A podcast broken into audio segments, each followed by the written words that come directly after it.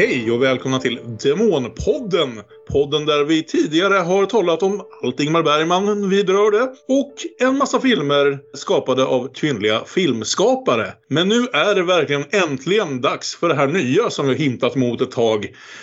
Vi ska starta upp vår tredje säsong på riktigt. Den som ska handla om, ja, två olika versioner av samma historia. Oavsett det är remakes, reboots, olika filmatiseringar av samma bok eller något annat. Vi kommer nog lite simpelt att kalla den för remake-säsongen. Jag heter Kalle Färm och med mig som alltid har jag Björn Waller. Hej. Olof Ekström. Hej. Och Aron Eriksson. Hallå. Och vi är här ikväll för, ja, vi startar säsong med inte riktigt ett avsnitt som går i led med hur säsongen i övrigt kommer att se ut. Därför att precis som det gjorde under säsongen om kvinnliga filmskapare kommer det vanliga avsnittet se ut som så att vi diskuterar två filmer. Ungefär en timme per film. Eh, bara den här gången så kommer de två filmerna vara versioner av samma historia. Men vi startar ändå nu med den amerikanska nyinspelningen på Ingmar Bergmans Scener ur ett äktenskap. Och skulle vi då följa vår egen modell så borde vi ju först snacka om Ingmar Bergmans Scener ur ett äktenskap. Men det har vi ju redan gjort för två och ett halvt år sedan. I tre och en halv timme. Så om ni undrar mer i detalj vad vi tyckte och tänkte om, om Ingmars senare äktenskap så får ni väl gå tillbaka och lyssna på det. Det gjorde jag faktiskt själv för att påminna mig om vad vi alla tyckte och tänkte då. Och eh, ja, vi lär ju oundvikligen komma in på jämförelser även denna gång. Men eh, om ni tycker att det här handlar för mycket om den nya filmatiseringen av Scener ur ett äktenskap och för lite om den gamla så oroa er inte. Det ligger tre och en halv härliga timmar där långt bak i flödet och väntar på er. Det är nästan så att eh, ni pratar om serien i realtid då. Ja, nästan. Det har ju hänt. Det har hänt. Ja, den, ut, hänt den utspelar sig över typ 18 år alltså. Så... Ja, det, det är ju något sånt ja. Det, det, det är mycket, mycket längre tid än vad, vad det känns som. Men, eh, men eh, på den tiden som vi talade om Ingmar Bergmans scener ut äktenskap så var inte vår kära vän Olof Ekström ordinarie i podden utan bara vår flitigaste gäst. Så just avsnitten om scener ut äktenskap var ju du faktiskt inte med på Olof. Nej, det missade jag. Eh, så att eh, det blev ju också en eh, liten utmaning då till det här avsnittet eftersom jag kände att jag behövde se även den, eh, den gamla och den nya. Men mm. Eh, det har jag i alla fall gjort. Ja, vad spännande. Borde vi kanske ändå börja med att du får kort sammanfatta lite dina känslor och tankar kring eh, Ingmars senare äktenskap och eh, huruvida det här var första gången du såg den och sådär eller om, om, eh, eller om det var en omtitt och ja, hur du känner kring den. För alla som har lyssnat länge vet redan vad jag, Aron och Björn tycker och tänker om den. Ja, alltså det här är inte riktigt någon av Bergman klassikerna så för mig som jag har någon gammal relation till. Jag har ju sett jag visste att jag hade sett åtminstone någonting av den men jag var lite osäker på vilken version jag hade sett och ifall jag hade sett tv-serien om jag verkligen hade sett alla avsnitt. Och när jag såg den nu så eh, tyckte jag att det var en del jag kände igen men, men ganska mycket som jag inte kände igen. Så att eh, det är många, många andra Bergmans filmer som jag kanske har en, eh, en relation till som går lite längre tillbaka. Det här är ju intressant på så sätt att det ändå är en det här är ju generellt sett en ganska stor Bergman-klassiker känns det som. Som eh, väldigt många antingen har sett eller inte har sett men ändå vet väldigt mycket om. Och någonting som har refererats mycket i, i andra sammanhang. Och eh, inte så jättelångt innan jag såg den här då, eh, Bergmans scener i sin helhet så såg jag ju även Bergman Island som vi kanske kommer komma in på idag. Som ju en ny film som anspelar en hel del på senare ett äktenskap. Mm. Men som inte är, någon, inte för, huvud, för huvuddiskussionen idag. Så jag tyckte det var spännande att ändå se Bergmans scener på riktigt. Att det var mycket som föll på plats som jag har sett refererats i sam andra sammanhang. Mm. Det var väldigt roligt. Det är väl en lite annorlunda Bergman. Alltså den är... Eller, bo, eller både och. Han har ju andra filmer som är ganska avskalade, att det är få skådespelare eller att det är, att det är väldigt lite scenografi eller, eller, eller att kammarspelsaktigt. Det här är ju ännu mer hopträngt på något sätt. Allt är väldigt, mm. allt är väldigt litet och enkelt och att det är det som är en stor del av poängen antar jag. Att det ska, att det ska vara texten som lyfts fram, tänker jag mig. Mm. Jag tyckte det var väldigt intressant att se. Men det är klart att det blev en lite... Jag såg, väl, jag såg den faktiskt uh, parallellt, eller omlott med den nya. Så att jag, ja, växlade, gjorde det. Vad spännande. Jag, jag, växlade lite emellan, vilket också var ganska kul måste jag säga. Mm. Eh, sätt att uppleva båda serierna på. Jag, jag tyckte det var väldigt roligt. Det kan jag tänka mig. Det är ju lite spännande. för oss väl in på den här nyinspelningen där, eh, ja för er som kommer hit och inte vet vad serien ut äktenskap handlar om så bör ni väl veta lite kortfattat att det handlade i Ingmars version om Johan och Marianne. Ett gift par som ungefär halvvägs genom serien inte längre känner för att vara ett gift par när Johan hittar någon annan. Eh, och vi sedan börjar hoppa allt längre fram i tiden för att se hur deras skilsmässa utvecklas och deras förhållanden förändras. Men hur som helst, i den här nya varianten i HBO's Scenes from a Marriage, eh, regisserad och skriven av Hagai Levi efter såklart Ingmars förlaga, så träffar vi ju istället Jonathan och Mira istället för Johan och Marianne. Och det är ju direkt väldigt tydligt i alla fall för mig. Jag vet inte hur mycket vi ska sammanfatta av dem mer än vad vi har gjort. Men vi kanske tar lite liksom sammanfattningar av avsnitten. Vi får väl ta avsnitt All... för avsnitt. Ja, lite, lite, övergripande kan man ju säga att, att ja. det är i ganska stor utsträckning en scen för scen remake. Fast inte helt och hållet. Mm. Men, men, men, men den är, det är ju en, det är en ganska trogen nyfilmatisering av Bergmans text med viss anpassning till att utspela sig i USA och eh, att det har gått 50 år. Med en noterbar skillnad ska man ju säga att de, helt, att de rakt av har strukit ett av Bergmans avsnitt. Precis. avsnitt två var inte intressant. Och det är lite intressant, kan vara lite intressant att prata om. Eh, eh, att, för, för, den stora frågan är, gör det så mycket? Och, det, och svaret är väl nej. Det, det gjorde det. Nej, men... det, gjorde det. är inget, alltså man tycker inte, jag tyckte inte det var ett dåligt avsnitt när jag såg Bergmans version, men gör det så mycket att det är struket? Jag tycker inte det. Nej, men Bergmans version är ju ännu mer enskilda scener ur ett äktenskap. Här har de ändå försökt fläta ihop lite att någonting från avsnitt ett ska ändå vara motivatorn i avsnitt två och så vidare. Men... Ja, det är en skillnad. Det, de är inte mm. lika tydligt... Eh, ja, det är, det är lite som att originalserien är mer tänkt att se som enskilda tablåer. Att, att, eh, mm. Visst, du lär känna karaktärerna och de växer mellan avsnitten även där. Men, men det är inte några försök att göra några cliffhangers riktigt eller något Nej. i den stilen. En sak med avsnitt två i Bergmans version var ju den... Det som är struket ska när de hade varit, i, i den nya. Ja, precis. Ja. Det strukna. Konsten att sopa under mattan, som det så snyggt hette när de hade varit på teatern och sett Ibsen och sen sågade ett dockhem vid fotknölarna, gjorde Johan. Och det insåg man ju efterhand att orsaken för den scenen var att scener ur ett äktenskap var Ingmars remake på ett dockhem.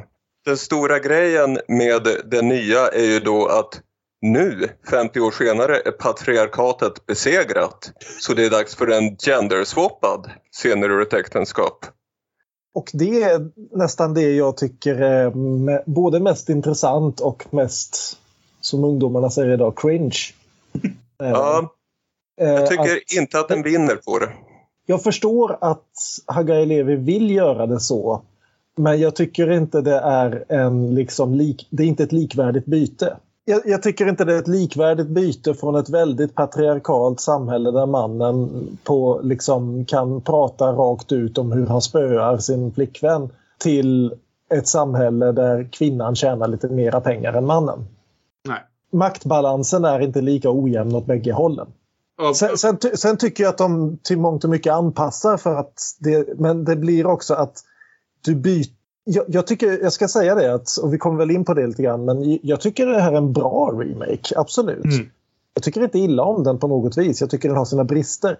Men jag tycker att den blir... Det, det fantastiska med scener ur ett äktenskap, som jag inte heller tycker är helt, helt perfekt, ska jag säga, det pratade vi en del om förra gången.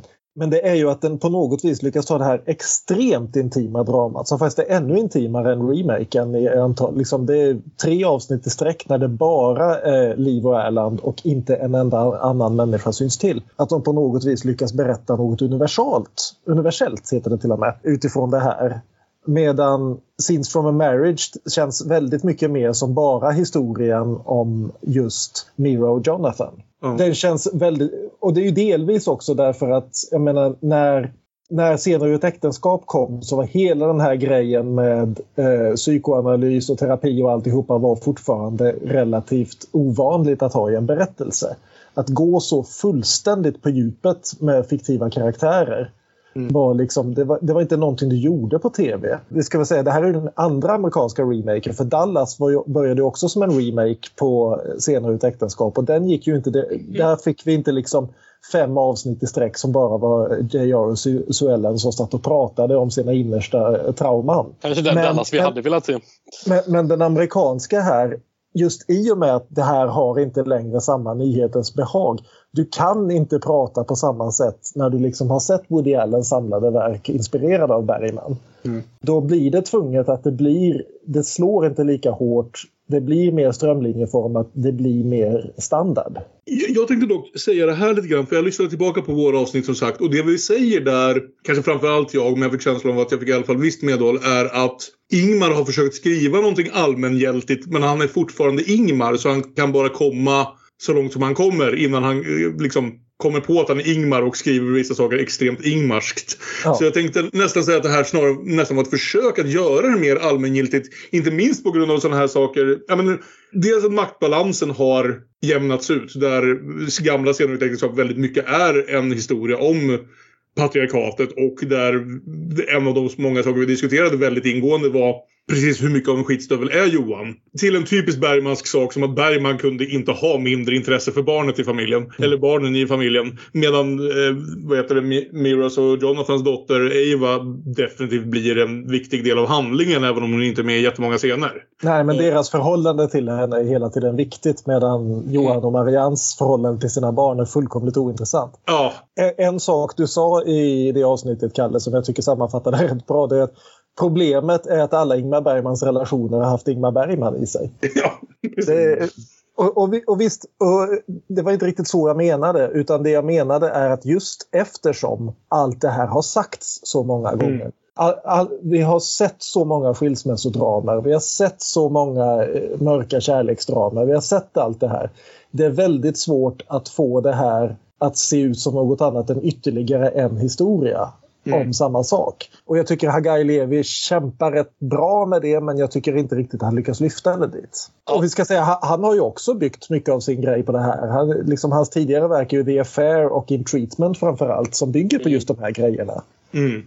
Och det är ju liksom ytterligare att han upprepar det, det, är en sak att vara den första som spelar elektrisk gitarr på scenen. Det är en annan sak att vara den 51 som kör Johnny B. Good. Men en, en sak som jag vill säga, för, för att gå tillbaka, tillbaka lite till det som Björn började säga så håller jag väl på sätt och vis med om att eh, bara, för att man byt, bara för att man gör en gender swap så, så, så kanske man inte helt och hållet har jämnat ut spelplanen eh, på, eh, på grund av patriarkatet. Eh, men eh, alltså har de helt och hållet bytt, bytt eh, position med varandra bara för att kvinnan tjänar mer pengar, eh, som Björn sa. Alltså, jag tycker att de har gjort ett försök att eh, göra någonting mer än så av det på grund av hela den religiösa biten ändå. Det var någonting som tilltalade mig i upplägget att eh, mannen då som är Liv Ullman har ett väldigt eh, starkt eh, religiöst eh, judiskt ortodoxt i det här fallet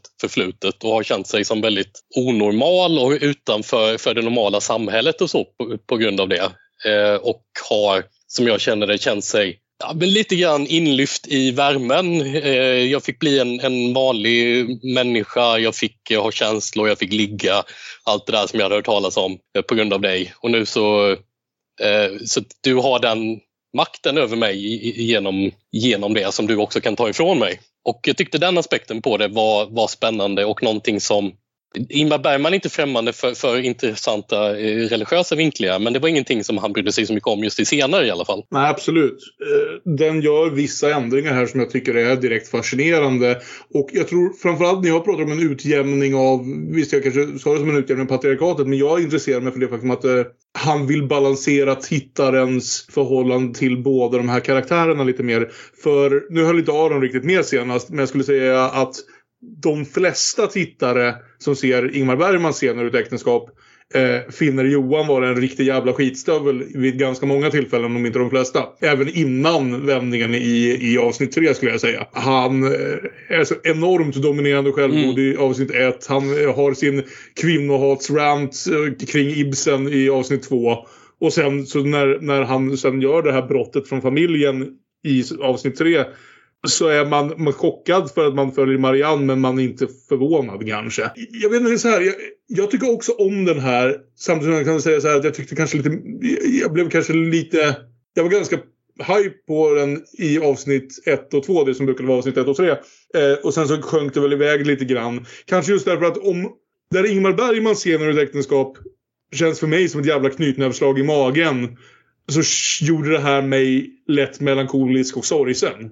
Vilket är en bra effekt för vissa liksom, filmer att ha, men, men inte lika unikt. Och en del av det tror jag är i att i försöken att göra det mer allmängiltigt att, att ja, Ingmar har strippats lite ur det. Manuset är fortfarande välskrivet men det är inte citerbart på samma sätt. Och en gång för alla får vi bekräftat det här som vi väl sa under hela första säsongen. Nämligen att icke-svenskar har aldrig förstått att Ingmar Bergman faktiskt är rolig också. Han är bara underfundigt och jävligt mörkt rolig. Och eh, det finns roliga bitar här och där i scener ur äktenskap. Och den underfundiga humorn är inte kvar. Nej, det är inte mycket av den varan. Det var några uppfriskande skratt i sista avsnittet, tänkte jag. Äntligen!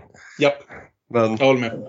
Nej, men om... Ska vi sätta igång? Ja, jag tänkte det. Vi drar väl igång det här och kan säga direkt då att istället för Johan och Marianne som spelades av Erland Josefsson och Liv Ullman så möter vi nu som sagt istället Jonathan och Mira, Oscar Isaacs och Jessica Chastain. Och jag kan väl säga direkt i alla fall i min i min, så som jag ser det så att även om den här serien har vissa brister så landar de inte i skådespelarnas knä.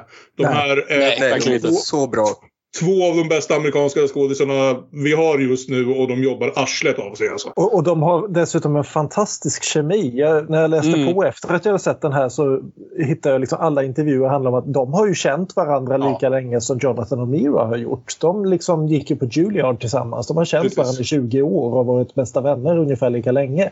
Ja, och det, och märks, märks så väl. Ju ja. enormt. Men du ljög ju lite grann där, Kalle. För det är ju inte alls det är inte alls Jonathan O'Meara vi möter först utan det är ju Jessica Chastain vi möter först. Ja, det är sant. Och det här är ju det stora greppet i serien. Liksom det här att varje avsnitt börjar med att vi ser skådisarna och hela crewen göra sig klar att filma scener ur ett äktenskap. Vad tycker vi om det här egentligen? Den alternativa öppningen till vargtimmen. alltså, eller den faktiska liksom, avbrutna grejen i en person. Jag eller, också på en person eller slutet i eh, Persona. Jag tyckte kanske det kändes mm. lite onödigt. Eh, att, ja, hela det här, vi spelar våra roller som Bergman sa, ja, just den repliken är Fanny och Alexander, men det var ju överallt i scener ur ett äktenskap och i allting han gjorde på 60-talet och framåt. Och ja, varför inte? Jag tyckte det funkar. Det är kul att byta, byta, bryta fjärde väggen men det var inte så intressant bara. Nej, och jag tänker att det alla har tagit upp liksom när de har skrivit om det här det är ju att ja, men det här lyfter ju fram liksom just den här poängen att de spelar sina roller. Jo, men det är ju det texten säger också. Mm. Det är ju det de kommer fram till gång på gång. Varför behöver vi få det visat för oss dessutom? Och jag, jag kan, eh, det finns en poäng där jag kan tycka att det finns. Det är nämligen det att hur du än liksom försöker få Oscar Isaac och Jessica Chastain att se ut som alldagliga förortsföräldrar så du lyckas inte med det. Nej. Det här är två extremt vackra människor. Och det skulle kanske varit lite svårt att köpa eh, Oscar Isaac som eh, Erland Josefsson om det inte vore för att den liksom säger att ja, vi vet att det är Oscar Isaac, men häng med oss nu. Så jag, jag tycker det känns lite onödigt, men jag kan jag kan köpa det. Liksom. Ja, alltså jag, jag är tillräckligt mycket liksom nörd för bakom scenerna grejer så, här, så jag bara tyckte det var lite spännande. Jag satt mest och ställde mig frågan hela tiden hur inövat det som inte skulle vara inövat var. Alltså hur mycket skådespel är en i ganska, de här bitarna. Ja. En ganska avancerad kameraåkning när Jessica går till The Set. Mm. Exakt. Hur många tagningar tog vi på den spontaniteten? Det var nog, det var nog ganska inövat, ja. Det är ja. inte Sven Nykvist det här. Det här Nej. är liksom, i varje givet fall så gör de, så tänker de, vad skulle Sven Nykvist gjort? Och så gör de precis tvärtom. Ja. Å, å, andra sidan har, har eh, Sven Nykvist verkligen fått fullt spelrum i, i, i den gamla scener. Det, det, det, är inte, Men... det är inte riktigt något av hans bästa det är, inte som att man, det är inte som att jag tänker att fotograferingen alltid är så fantastisk. Nej, för att det skulle ses på tv-apparater 1973. Ja. Som var suddiga små saker som, där man inte riktigt kunde uppskatta den. Eh, han, som Aron påpekade i vårt förra avsnitt om, om Bergman så att ungefär en gång per avsnitt får, får Sven flippa ur och göra en riktigt cool kameraåkning eller zoomning. Mm. Eller något. Mm. Eh, men, men eh, så här är det också som jag, jag inte hann säga för när vi pratade om att avsnitt två är bortplockat. Att den här serien är ju också extremt fixerad vid huset där de bor. Det är en kvart i hela serien där vi inte är i det här huset. Och avsnitt två är det som bygger på att man är utanför huset och ser vardagen. De har ju till och med flyttat många scener som är på andra platser på hans kontor i sommarhuset i gamla scener till att vara i det här huset. Mm. Så det, eh, när vi väl är inne här nu i makarna, ja, makarna Levis hem.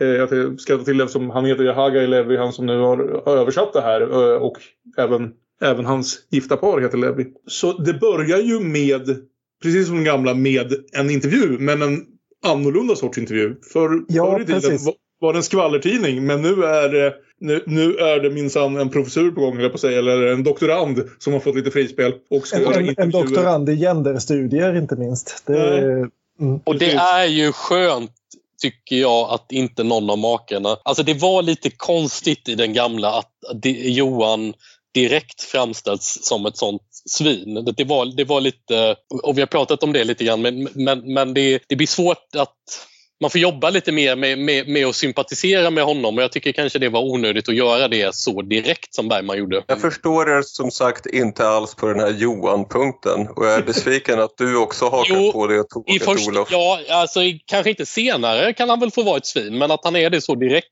det tycker jag var Men konstigt. han är ju inte ett svin någonsin.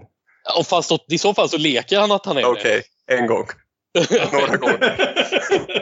ja, men han, är, han är extremt högfärdig och, och på, ett, på, ett, på ett otroligt eh, aggressivt sätt. Samtidigt ska sägas att... Så rolig och charmig och manlig. Jo, men samtidigt så är det ju intressant just för de har ju inte genderflippat fullständigt ändå. Nej. Därför att det finns väldigt mycket Erland i, i Jonathan också. Ja. Bara ja. det att han har gått från att vara öppet passiv-aggressiv och sarkastisk till att vara väldigt bekväm i sin, vad ska man säga, sin inbilskhet. Han, han har liksom inte kommit ur det manliga fullständigt. Han har bara blivit så väldigt trygg i det. Han svarar fortfarande på hälften av alla frågor åt henne. Eh, ja, istället för att låta henne svara själv. Precis. Ja, men det är helt sant. Och, och, men det är ju något så spännande för just den här förändringen från liksom skvallertidningsintervjun till den här liksom, alltså sagt, eh, könsrollsstudien säger direkt så mycket om vad, vad Hagalev i alla fall tror är poängen med att uppdatera scener ett äktenskap. Vi kommer direkt in från de väldigt nästan övertydliga könsrollerna i liksom den gamla scener till, eh, till en intervju där de direkt ombeds eh, vad heter det, uttala sina pronouns för att vara säkra på att de liksom ja. identifierar sig så som de gör. Um, so to complete the formalities, just confirming your pronouns. He, him, his. She, um... She, her, hers. Great. Mine are she, her too. Och sen också att själva poängen med studien är att studera eh, vad heter det, familjer där kvinnan är som de säger the primary provider, alltså den som tjänar mer pengar och där mannen är den som har mer barnansvar. Och allt det här som sagt ämnar någonstans till att, ja, men att, att, att, att, eh, att spelbordet ska bli lite jämnare. Att, eh, mm. att, att vi inte ska starta med en direkt bild av liksom de, den gamla könsdynamiken med Johan som tar upp varenda rum han kommer in i och inte låter Marianne få in ett ord. Trots att även Marianne som sagt var en kvinna som hade en helt egen karriär och inte var outbildad på något sätt. Så härifrån blir det ju klart att intentionerna ändå är lite annorlunda. Ja, men också det här att, apropå det jag bluddrade om alldeles nyss, att Hagai Levi verkar liksom verkligen vilja stryka under det här att vi är i en annan tid just med det här att i, allt det här, alla förväntas vara med på allt det här psykobabblet. Vi ska inte reducera allt det här till psykobabbel för att låta som en av karaktärerna här. Men, så som det låter som en annan Ingmar Bergman. Nej, precis. Men bara det här liksom som jag tycker ett av de få verkligen humoristiska ögonblicken här. Där då den här eh, terapeuten eh, spelade Sunita Mani från, eh, vad heter den serien? Eh, Glow. Som jag saknar. Hon ställer frågan hur de definierar sitt äktenskap. Och Oscar Isaac får fälla repliken I think we see marriage as a means, a platform where we can develop as individuals. Det är liksom, Va? Mm. Det är, väldigt det, det, det, liksom, är det här en tech-startup eller är det... Ja. Det, det, det, här är liksom, vi, vi, ser äktenskapet som en smart upplösning där vi med hjälp av 5G kan... Ja. ja, precis. Han har ju också dessutom just innan talat emot visst språk om, som används i äktenskapsindustrin. Mm. Och jag kollade på mina anteckningar för, för Bergmans och läste där om eh, den här intervjuscenen i början. Bra poänger här fortfarande relevanta i vår tid av wellness och kompulsiv lycka. En längtan efter den lycka som Bibeln utlovar i transcendent form vill vi ha immanent. Sånt här skrev jag för två och ett halvt år sedan. Wow, det, anteckningar du gör. Det är perfektionskravet som Johan och Marianne tvingas leva under. Det är ett omänskligt ideal. Vilket ungefär är vad Jonathan, som ju också är filosof, säger om hur man pratar om framgångsrika äktenskap som att, som att det är en rimlig kategori att prata om äktenskap i. Det är bara kapitalismens individualistiska ideologi. Vi, vi, kan ju nämna en annan sak som är mellan som är kanske den, bäst, den absolut bästa castingen i en väldigt välkastad serie, nämligen Den gröna soffan. Som, Berg, som Bergman i sitt manus beskriver som ett hemtrevnadsmonstrum. ja, ja, ja. Och den kommer ju att återkomma. Så det, det, blir ju en recurring character. Den, här. den, den gör väldigt bra debut i den här eh, intervjuscenen. Mm. Men alltså, menar verkligen Jonathan något av det han säger här eller är det bara sånt han, han tror att han ska förväntas säga? Han liksom skådespelar i, i, lite grann i den här serien inför den här intervjuaren kanske? Ja, det gör de ju bägge två. Det är väl det som är poängen. Dels att ja. de Dels att de gör det för att... Fram, ja, dels tror jag att de gör det därför att de har liksom inramats av just att vara studie. Det är en studie i ett ämne som de kanske inte är helt insatta i heller. Nej. Och eh, ja, jag vet inte. Hon är en ganska dålig researcher. Man måste ställa betydligt mindre krävande och allmänna frågor ja. om man ska undersöka vanliga förhållanden. Men, men, jo, men. Jo, jag tror att de är vanliga, men problemet är att hon har varit en del av alla förhållanden hon har varit i. Vi noterar också i denna scen en shout-out till Saraband. Just ja. Det är namnet på det band som, eh, vad heter hon, Miras ex spelar i. Vi noterar det eftersom vi kan att den fick en uppföljare som hette Saraband. Ja. Men sen klipper vi i alla fall väldigt snyggt ska jag säga över till den här middagsscenen som ju då i originalet där de träffar, oh, vad heter de i originalet? De heter... Vad karaktärerna heter men det var Jan Malmsjö och Bibi Andersson i alla fall. Ja precis, Katarina och Peter. Ja. Som då numera är Kate och Peter. Mm. Spelade av, återigen, det är en väldigt välkastad serie det här. Nicole Behari och Corey Stoll två sådana här som har dykt upp i 50 tv-serier och som alltid gör bra insatser. Ja, Corey Stoll blir mer och mer av en liten eh, smygfavorit för mig. Alltså, han, han har varit... Är det så? Ja, han har börjat... Jag stör mig mer och mer på den jäveln. Jaså? Intressant. ja, men då så. Det kan bli intressant. Nej, jag, jag gillar att han har fått bredda sig lite för han fick verkligen bara vara en skitstövel under ganska lång tid. Och han är en skitstövel här med. Men en annan typ av skitstövel. Han är inte en skitstövel som vill mörda Ant-Man eller, eller fälla regeringen. Han är den typ av skitstövel som inte kan förstå varför eh, han håller på att förstöra sitt eget äktenskap. Han är en komplicerad skitstövel. Ja, en lite mer komplicerad skitstövel än han var i Ant-Man. Men ja... Nej, men det här är ju den plattaste remake-scenen av dem alla. Det är ju det. bra att de inte försöker matcha Peter och Katarina i elakhet. Nej. Men det kändes lite, åh, 50 år, vad måste vi ta upp? Vi måste bocka för polyamori, det är nytt och fräscht. Och det är bara en totalt intetsägande diskussion om polyamori. Ja, så men, det här tyckte jag var platt som fan. Men, men, samtidigt tycker jag det är intressant att den istället för att vi tillbringar 80% av scenen på att se dem liksom Katarina och Peter sitta och säga hemska saker till varandra medan Johan och Marianne sitter och försöker så delar vi upp paren ganska snart och får lite diskussioner då mellan eh, Kate och Mira.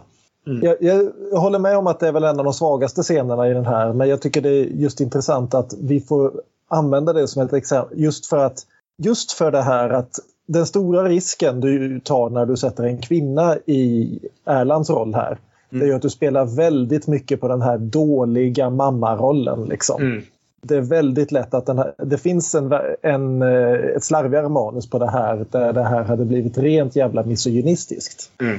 Och jag tycker det är viktigt att man direkt från början liksom slår fast den här scenen där, där hon då får den här frågan. Eh, liksom, de får diskutera det här och Mira får säga det här. Ja men det, It's not sustainable with passion. We're not 16 anymore. Och får den här frågan tillbaka. Did you, Did you really renounce passion when you were 16? Och hon har inget svar på det. Och sen att det av någon anledning mynnar ut i att Kate försöker kyssa henne och det blir väldigt, väldigt awkward. Det, det, det vet jag inte riktigt vad det ska liksom dra Nej, det, var, det var ett lite konstigt berättarval, men eh, ja, som inte får någon slags vettig payoff. Men, Nej, precis.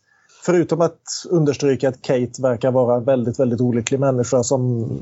Inte för att jag menar att alla kvinnor som dras till Nej, nej, men jag förstår vad du menar. Hon verkligen söker kontakt med någon i det här. Exakt. Ja. Men, men, just det, jag tycker det är viktigt att redan från början slå fast Miras perspektiv på det här.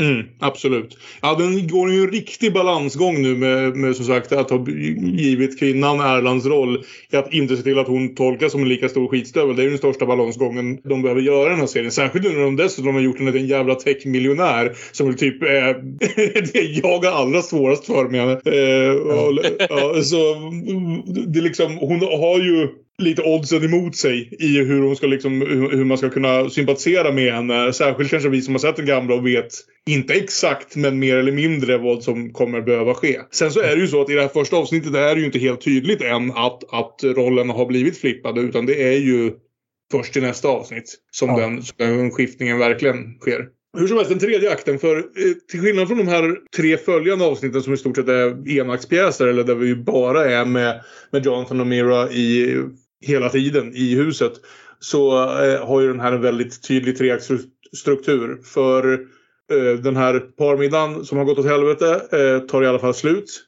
Eh, efter att det inte gått riktigt så mycket åt helvete som den i Ingmars. Jävlar vad arga de blev på varandra. Men, men det slutar i alla fall med en konversation i sängen där Mira avslöjar att hon är gravid på nytt.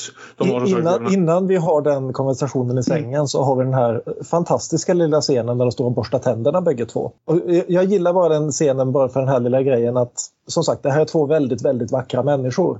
Mm. Och den här scenen när de står typ två minuter och bara plockar bland annat skönhetsprodukter som de har för att se ut som de gör vid 40 års ålder. jag, ja. jag gillar den lilla detaljen där. Ja, det, Skäggborsten tyckte jag var jättebra. Ja, eh, det, det, det, är en sak jag verkligen gillar med den här eh, fullständigt anti-Sven Nykvist-attityden här har. Att det är så väldigt mycket detaljer i kameran hela tiden. Kameran jobbar stenhårt här och för det mesta tycker jag den gör det rätt bra också. Ja, jag har ett problem. Jag kan lägga ta upp det. Det blir mer tydligt i de senare kommande avsnitten. Men det är ju det här att allt, all tv som vill tas på allvar nu för tiden eh, vill komma så långt från att se ut som vänner som möjligt. Och det gör de genom att göra allting typ 30% för mörkt precis hela tiden. Och jobba med två färgnyanser. Mm. Eh, och, liksom, och det, det är du, menar generellt... Du menar till skillnad från bara ha beige? Ja, men, men i alla fall ljus. En regnbåge som har Ingmar Bergmans ett äktenskap. mer, ja. mer, mer, mer, det här att jag som har nya moderna tv-apparater inte borde behöva liksom vrida upp ljuset 20% för att se vad fan det är som egentligen pågår i bilden. Och det är så högt. Det är ett generellt problem med många serier som vill vara allvarliga och tas på allvar nu för tiden. Långt ifrån bara den här, men, men det är en trend som jag inte, som jag inte direkt går igång på. Men som sagt, hon avslöjar att hon är gravid. Mm. Och det som ska sägas här är ju att är, eh, verkligen en av de stora skiftningarna som gjort i karaktären är ju att den som har, har en passion för liksom barna, men överhuvudtaget att liksom ta hand om barnen och att och ser det som sin mening och sådär här är ju Jonathan. Erland kunde ju inte bry, visste ju knappt om att det fanns ett barn i den här familjen han typ hade sett den någon gång, eh, någon kvart om dagen och bara ja, där är den där konstiga grejen igen. Så vad heter det, Jonathan lever ju verkligen för sin dotter och, och ja. sätter henne i första rummet vid alla tillfällen. Så därmed blir ju också den här konversationen Ja, kanske till och med snäppet intressantare än den i den första där det blir så väldigt tydligt att med den, med den tidens syn så såg Erland ett nytt barn väldigt mycket som, som Marians problem. Här är ju verkligen repliken att hon säger vad vill du? Det, det, det, kommer ju vara mycket ansvar för dig det här. Men, men jag gillar verkligen Oscar Isaacs första reaktion här där han liksom bara säger wow, wow. Och man ser på honom liksom han jublar inombords men han vågar inte visa det för att han vet hur hon reagerar. Ja, precis. Det, det är snyggt gjort alltså. Det... Ja, Mm. Alltså de är ju fenomenala på det här. På ett sätt. Jag ska säga så här att det som Liv framförallt gör i originalet och kanske framförallt i det tredje avsnittet räknar jag fortfarande som en av de bästa skådespelarprestationerna av någon någonsin. Alltså just eh, sammanbrottet som hon har i Paula-avsnittet. Men det här är ju nästan uppe på samma nivå ändå. Det vill, vill inte säga lite. Det är så mycket som pågår bakom ögonen på dem hela tiden och nästan mer intressant ibland i de här Alltså nästan alla de här avsnitten är ju ändå uppbyggda med att det börjar trevande och exploderar till slut. Förutom det här första avsnittet. Och det är nästan ofta mer intressant i de här tidiga försiktiga stegen där de försöker, och precis som vi försöker läsa av dem, försöker de läsa av varandra innan ja. någonting brister och de bara skriker det rätt ut istället. Och ja, nej, det, det, det är en djup nivå av skådespel som pågår här och också ett ganska liksom komplicerad argumentation om huruvida man faktiskt känner behovet av ett barn till vid den här åldern i ett liv som kanske i alla fall för Mira redan känns... hon, jag vet inte riktigt vart hon befinner sig här i och för sig. Om hon redan börjar känna att det inte kanske går så bra det här eller om det bara är att hon känner att livet redan är väldigt fullt med det arbete hon har och liksom så vidare. Men, men, men det är liksom inte... Det är en av de allra mest nyanserade diskussionerna de behöver ha. Ganska många nyanserade diskussioner det, det, är en väldigt bra diskussion men sen så klipper, precis som i originalet så klipper vi då sen till aborten. och, och jag, jag, gillar den här scenen just för hur medvetet tvärs emot den är originalet. Där skulle hon bli tvungen att bli, liksom bli inlagd i tre dagar. Mm. Och nu är det liksom direkt att doktorn har ett färdigt manus, hon har ett färdigt påklistrat leende. Hon vet exakt vad, vilka frågor hon kommer att få och alltihopa. Här har du tabletten, ta den här nu, sen så tar du de här om sex, eh, sex eh, timmar. Och sen så kommer du att må så här dåligt de närmaste timmarna efter det. Det, blir, det är bara en maginfluensa. Och apropå det här att spela sina roller. Här har du en som liksom flashar förbi i deras liv i fem minuter och gör sitt jobb jag gillar det. Liksom, att det, det, är också en sån här svår eh, balansgång att tackla abort i ett amerikanskt drama. Och jag tycker den lyckas balansera det ganska bra. Mm. Och det är intressant också för jag hade inte läst, medvetet inte läst på så mycket om den för att jag ville bli så överraskad jag kunde och liksom hitta. Så jag, jag var inte riktigt på det klara med än vid det här laget att, att rollerna var ombytta. Eh, så jag letade väldigt mycket efter Erland och Jonathan och tyckte att ja, men de, gör, okay, de gör några riktigt intressanta försök att liksom göra någon mer multifacetterad och inte riktigt lika mycket av en skitstövel här. Så det ska bli intressant att se hur de gör vändningen i nästa avsnitt och tänkte då att det skulle bli som det var tidigare, att det var han Precis. som skulle lämna henne. och, och, istället för att han börjar snacka om att uh, jag måste rusta upp sommarstugan så är det hon som försöker avleda hans sorg genom att men du, ska du inte passa på att ta upp, fixa upp vinden? Det har du ju pratat om länge. Och det för oss väl in i liksom det som i mitt tycke är det bästa avsnittet i båda serierna. Eh, Paula i avsnitt tre då. I Ingmar Bergmans scener utav äktenskap. Eller Poli här, det andra avsnittet. En som... liten besvikelse bara att man inte under eftertexterna får och under dessa vackra bilder på Tel Aviv ska jag läsa vem som gjorde vad. Ja, för det var den bästa med, med den gamla serien. Vi kan ju nämna att en annan regissör vi har pratat om tidigare är ju faktiskt eh, executive producer här, nämligen Daniel Bergman. Ja, just det. Och han var ju tydligen en av idé, idéstartarna bakom det här. Att mm. det, för ungefär tio år sedan började han shoppa runt idén om en amerikansk remake. Mm. Och den, det så länge sedan? Mm. Ja, och den hamnade efter något år på Hagai Levis bord och sen så tog det honom nio år att få den gjord. Mm. Okej. Okay. Jag har ju läst, vi har väl läst nyligen hur sjuk Daniel Bergman är så jag tänkte ifall det var jag behöver pengar, vi säljer scener. Men inte omöjligt, så var det alltså men, inte. Eller, eller ja, men vad ska ja. vi döma? Liksom, herregud, han har vuxit nej, nej. Ingmar Bergman till far. Låt honom tjäna pengar precis hur han Absolut. vill. Absolut. Jag är Men... helt för att tjäna pengar. Ja. Hoppas göra det en dag. Hur som helst. Paula, eller Polly, är ju ett mer fokuserat avsnitt. Nästan typ det mest fokuserade avsnittet. Eh, för... Ja, det var lite jäktigt där i första avsnittet med fyra, tre och en halv scener i, ja, på en timme. Ja, vad är det stress. för hets, hetsskapande tv-maskineri? Hets och kris och musik i mörker. Men eh, nu jäklar, nu är det som det kommer vara mestadels. Bara de två i sitt hus. Inte en massa andra människor som springer in och ut.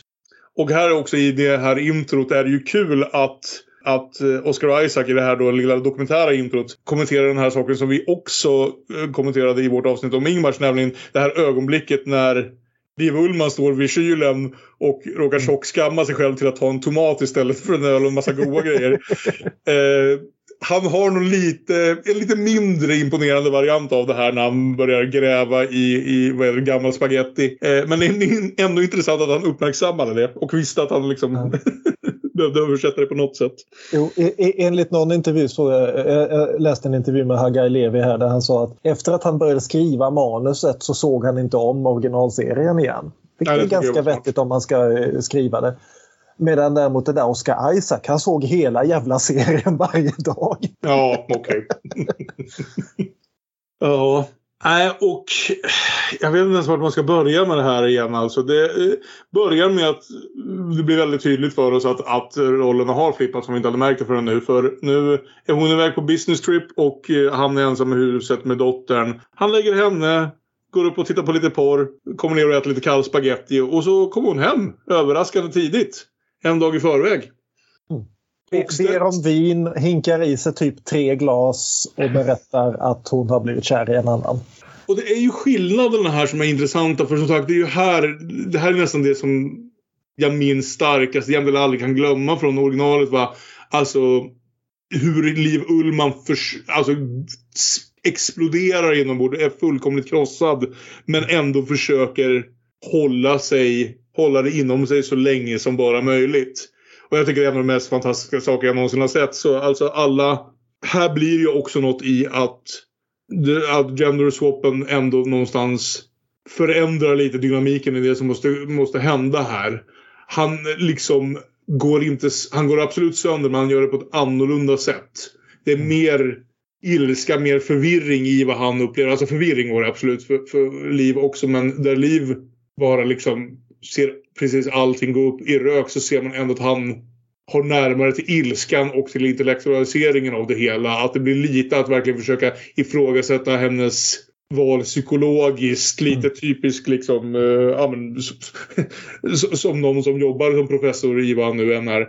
Att han försöker analysera situationen mer på ett, på, på, på ett sätt som i alla fall ska uppfattas som mer objektivt. Även om det är väldigt tydligt att det kommer från ilska och förvåning. Så det, det, det, är annorlunda. Det är fortfarande förbannat jävla starkt. Alltså det är, som sagt, det är mitt favoritavsnitt i båda varianterna. Just för att det är något med den här setupen. Det här att sätta en tidsgräns på det. Att inte liksom släppa iväg oss från dem förutom just när de, när de faktiskt somnar. Utan att behöva sitta med den här nya verkligheten och se hur den spelas ut i deras samspel. Och som också gör det gör det till den mest fascinerande punkten med alla de här förändringarna som har skett. Det är liksom ja. där jag blev så här. Ja, men, jag, jag, kan se det här spelas samma koncept spelas ut på så många olika sätt utöver bara de här två. Helt beroende på vilka skådespelare som spelar och hur man skriver karaktärerna. Liksom, att bara försätta dem i den här situationen. Och det kommer nästan allt. Alltså förutsatt såklart att det görs helt inkompetent. Men det skulle kunna vara fascinerande på så många olika vis. Och, och, och just det här som sagt att sättet de reagerar olika här. Men också det att båda två är så väldigt medvetna om att de är så beroende av varandra. Mm. Det, det, finns inget enkelt. Hon börjar prata om att starta a process of detachment. Vilket jag tycker det, det, är en så vacker amerikansk fras. Oh, A process of detachment. Vadå, vill du ha skilsmässa? Ja, så långt har jag inte tänkt, men antagligen ja. För det spelar väldigt annorlunda. Du, som sagt, Liv Ullman, du har inte den här Liv Ullman-reaktionen att gå in i fullständig chock. Utan det är det här att de faller tillbaka hela tiden i vanliga rutiner därför att de inser att de kan inte bara säga upp det. De, det, är, det är varandra de har. Mm. Och, och, även om de inte är fullt lika beroende av varandra som Liv av Erland så blir det liksom, det blir ändå... De, de har pratat om alla de här sakerna med varandra också. Ja. För det är ju en sak som den här serien gör som även originalet gjorde. Det, här, att det är inte det att de inte pratar, det är bara det att de aldrig kommer fram till det de borde prata om. Nej, precis. Och, och de hela tiden pratar runt det här och som sagt han börjar liksom intellektualisera runt det här och han, det är han som drar upp dottern och hon då som reagerar väldigt känslomässigt att du kan inte påstå att jag överger min dotter. Ja men det är ju, du ska i tre månader resa halva jordklotet bort från henne, vad kallar du det? Ja, precis. Det är väldigt mycket en övning i alternative facts det här. Men det... Jag minns inte hur det var i, i Bergmans. Pratade de alls om barnen där? Jag minns att det var mer om Som föräldrarna. Hastigast. Som hastigast. Jag tror de nämnde att det fanns ett barn vid något tillfälle. Ja. Att, det att... fanns ju två barn som var med där i första scenen men, ja. men alltid när de pratade om och det här blir jobbigt att förklara för föräldrarna har ju bytts mm. mot hur ska vi förklara det här för Eva? Ja. Men, men, men, som sagt, det ju, finns ju en poäng i det att hon, mm. hon, efter att ha gjort motstånd mot den så tvärtom så snabb, snappar hon ju upp den. Och det är ju här hon själv liksom tar på sig den här den dåliga mamman-rollen. Mm. Och liksom försöker jaga bort honom med du förtjänar något bättre än det här. Du förtjänar inte mig. Nej. Du är en bra människa, jag är en hemsk människa. Vem skulle göra något sånt här som jag gör just nu mot mitt eget barn? Precis. Samtidigt som hon liksom gör det med en bestämd stålsatthet som, ja. som liksom inte låter henne släppa fram sin egen panik eller så här över det här. Utan hon har ju behövt stålsätta sig för hon visste hur hon skulle komma hem och berätta det här. Erland är ju argare direkt. Han kan inte med tanken på att alls få motstånd. Eller vid något blir han till och med liksom förbannad över att hon tycker att hon ger med sig så lätt på det här. Liksom. Att, uh, uh, så, så återigen, Erland har så mycket mer liksom ren vrede i sig i sin porträttering av det här. Kanske till och med mer självhat i någon märklig än vad någon av de här riktigt Oscar Isaac nu? Nej, nu, nu tror jag Kalle pratar om den, om den gamla eh, ja. versionen. Men, men visst är det väl... Vad var hans vrede i det? Vrede? Alltså, alltså Erland har, har väl en del vrede mm. när, han ja. möter, när han möter motstånd i den här sekvensen. Jag minns men, inte det. Nej, vi diskuterade det i tre och en halv timme. Jo, men det har han lite grann. Men, men, men framförallt så kanske Erland spelar den här scenen uh, mer spontant. Alltså, oh, jag har blivit kär i någon och nu kommer jag på att det kanske är bäst jag bekänner det nu. Medan man får, man får mm. mer en känsla av att Mira har, har övat igenom den här scenen i sitt huvud flera gånger innan hon kom, eh, kommer hem i, i hur mm. hon har på, att, och det är inget dåligt i det, men alltså hur, hur hon på något sätt har, har, planerade, hon har planerat den här konversationen konversationen. Nu sen ska jag ta upp det här, sen ska jag ta upp det här och sen så visst så, så, så, så hajar hon till lite för att hennes motståndare inte reagerar kanske exakt som hon har tänkt. I mean, maybe even the three of us can can start this process, you know, over I'm Skype really with a family in counselor. going along with your process. Okay, fine. We won't do it. Good. Whatever you want. I mean, I can't force you to do anything. So I'm just going to take some clothes. That's all I need, and of course, I'll pay for all of the help that you need. Obviously. Okay, thank you. You don't need to worry about anything. Sounds great. Hon är ju i techbranschen. Hon gör ju en pitch här.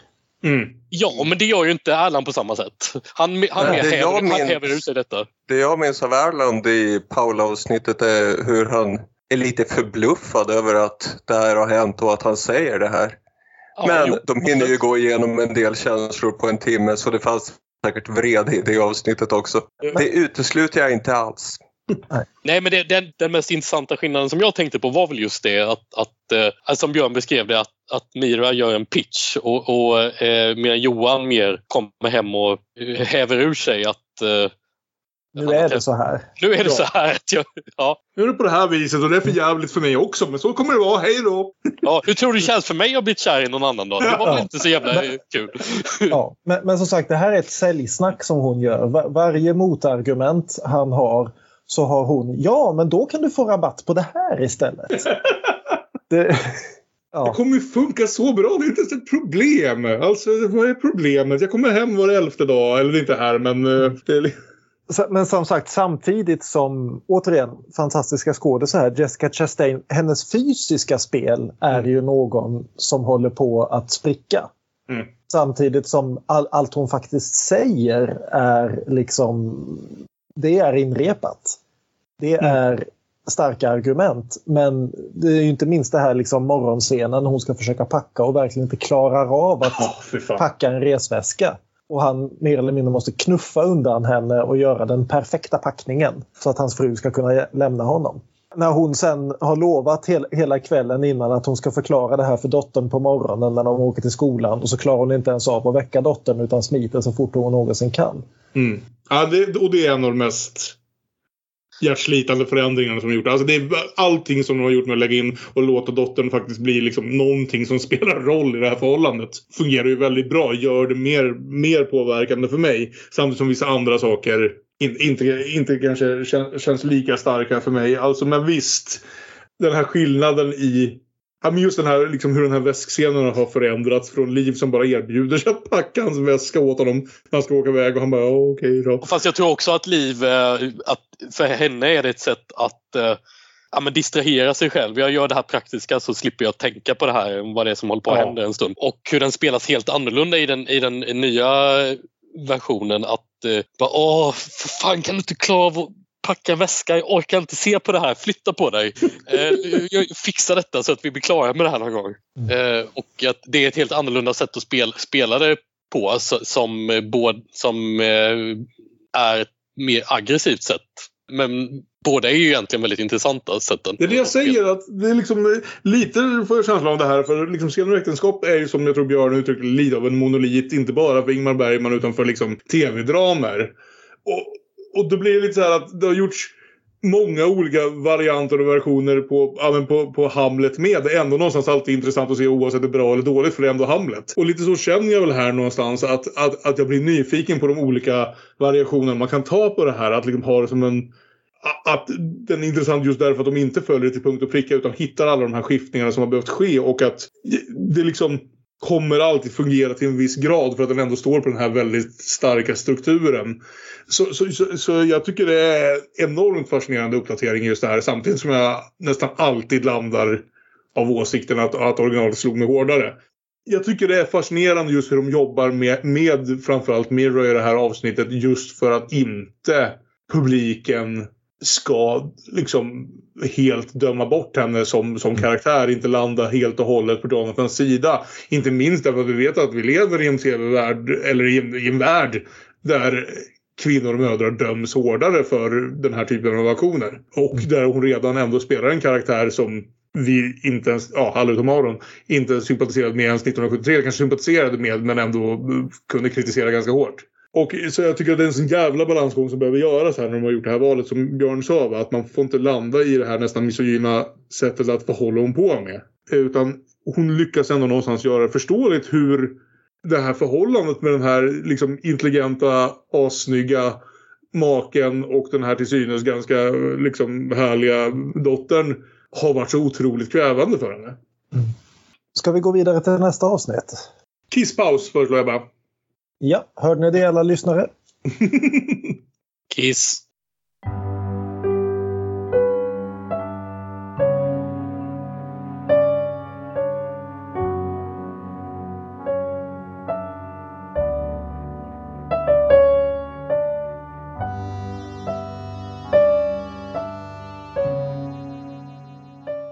Nästa avsnitt, avsnitt, jag höll på att säga, jag säger avsnitt fyra, eller på att säga för att eh, jag tänker på den gamla numreringen, men nej, avsnitt tre, Tåredalen eller The Veil of Tears. För vi ska säga att de har behållit men såklart översatt alla avsnittstitlarna rätt upp och ner.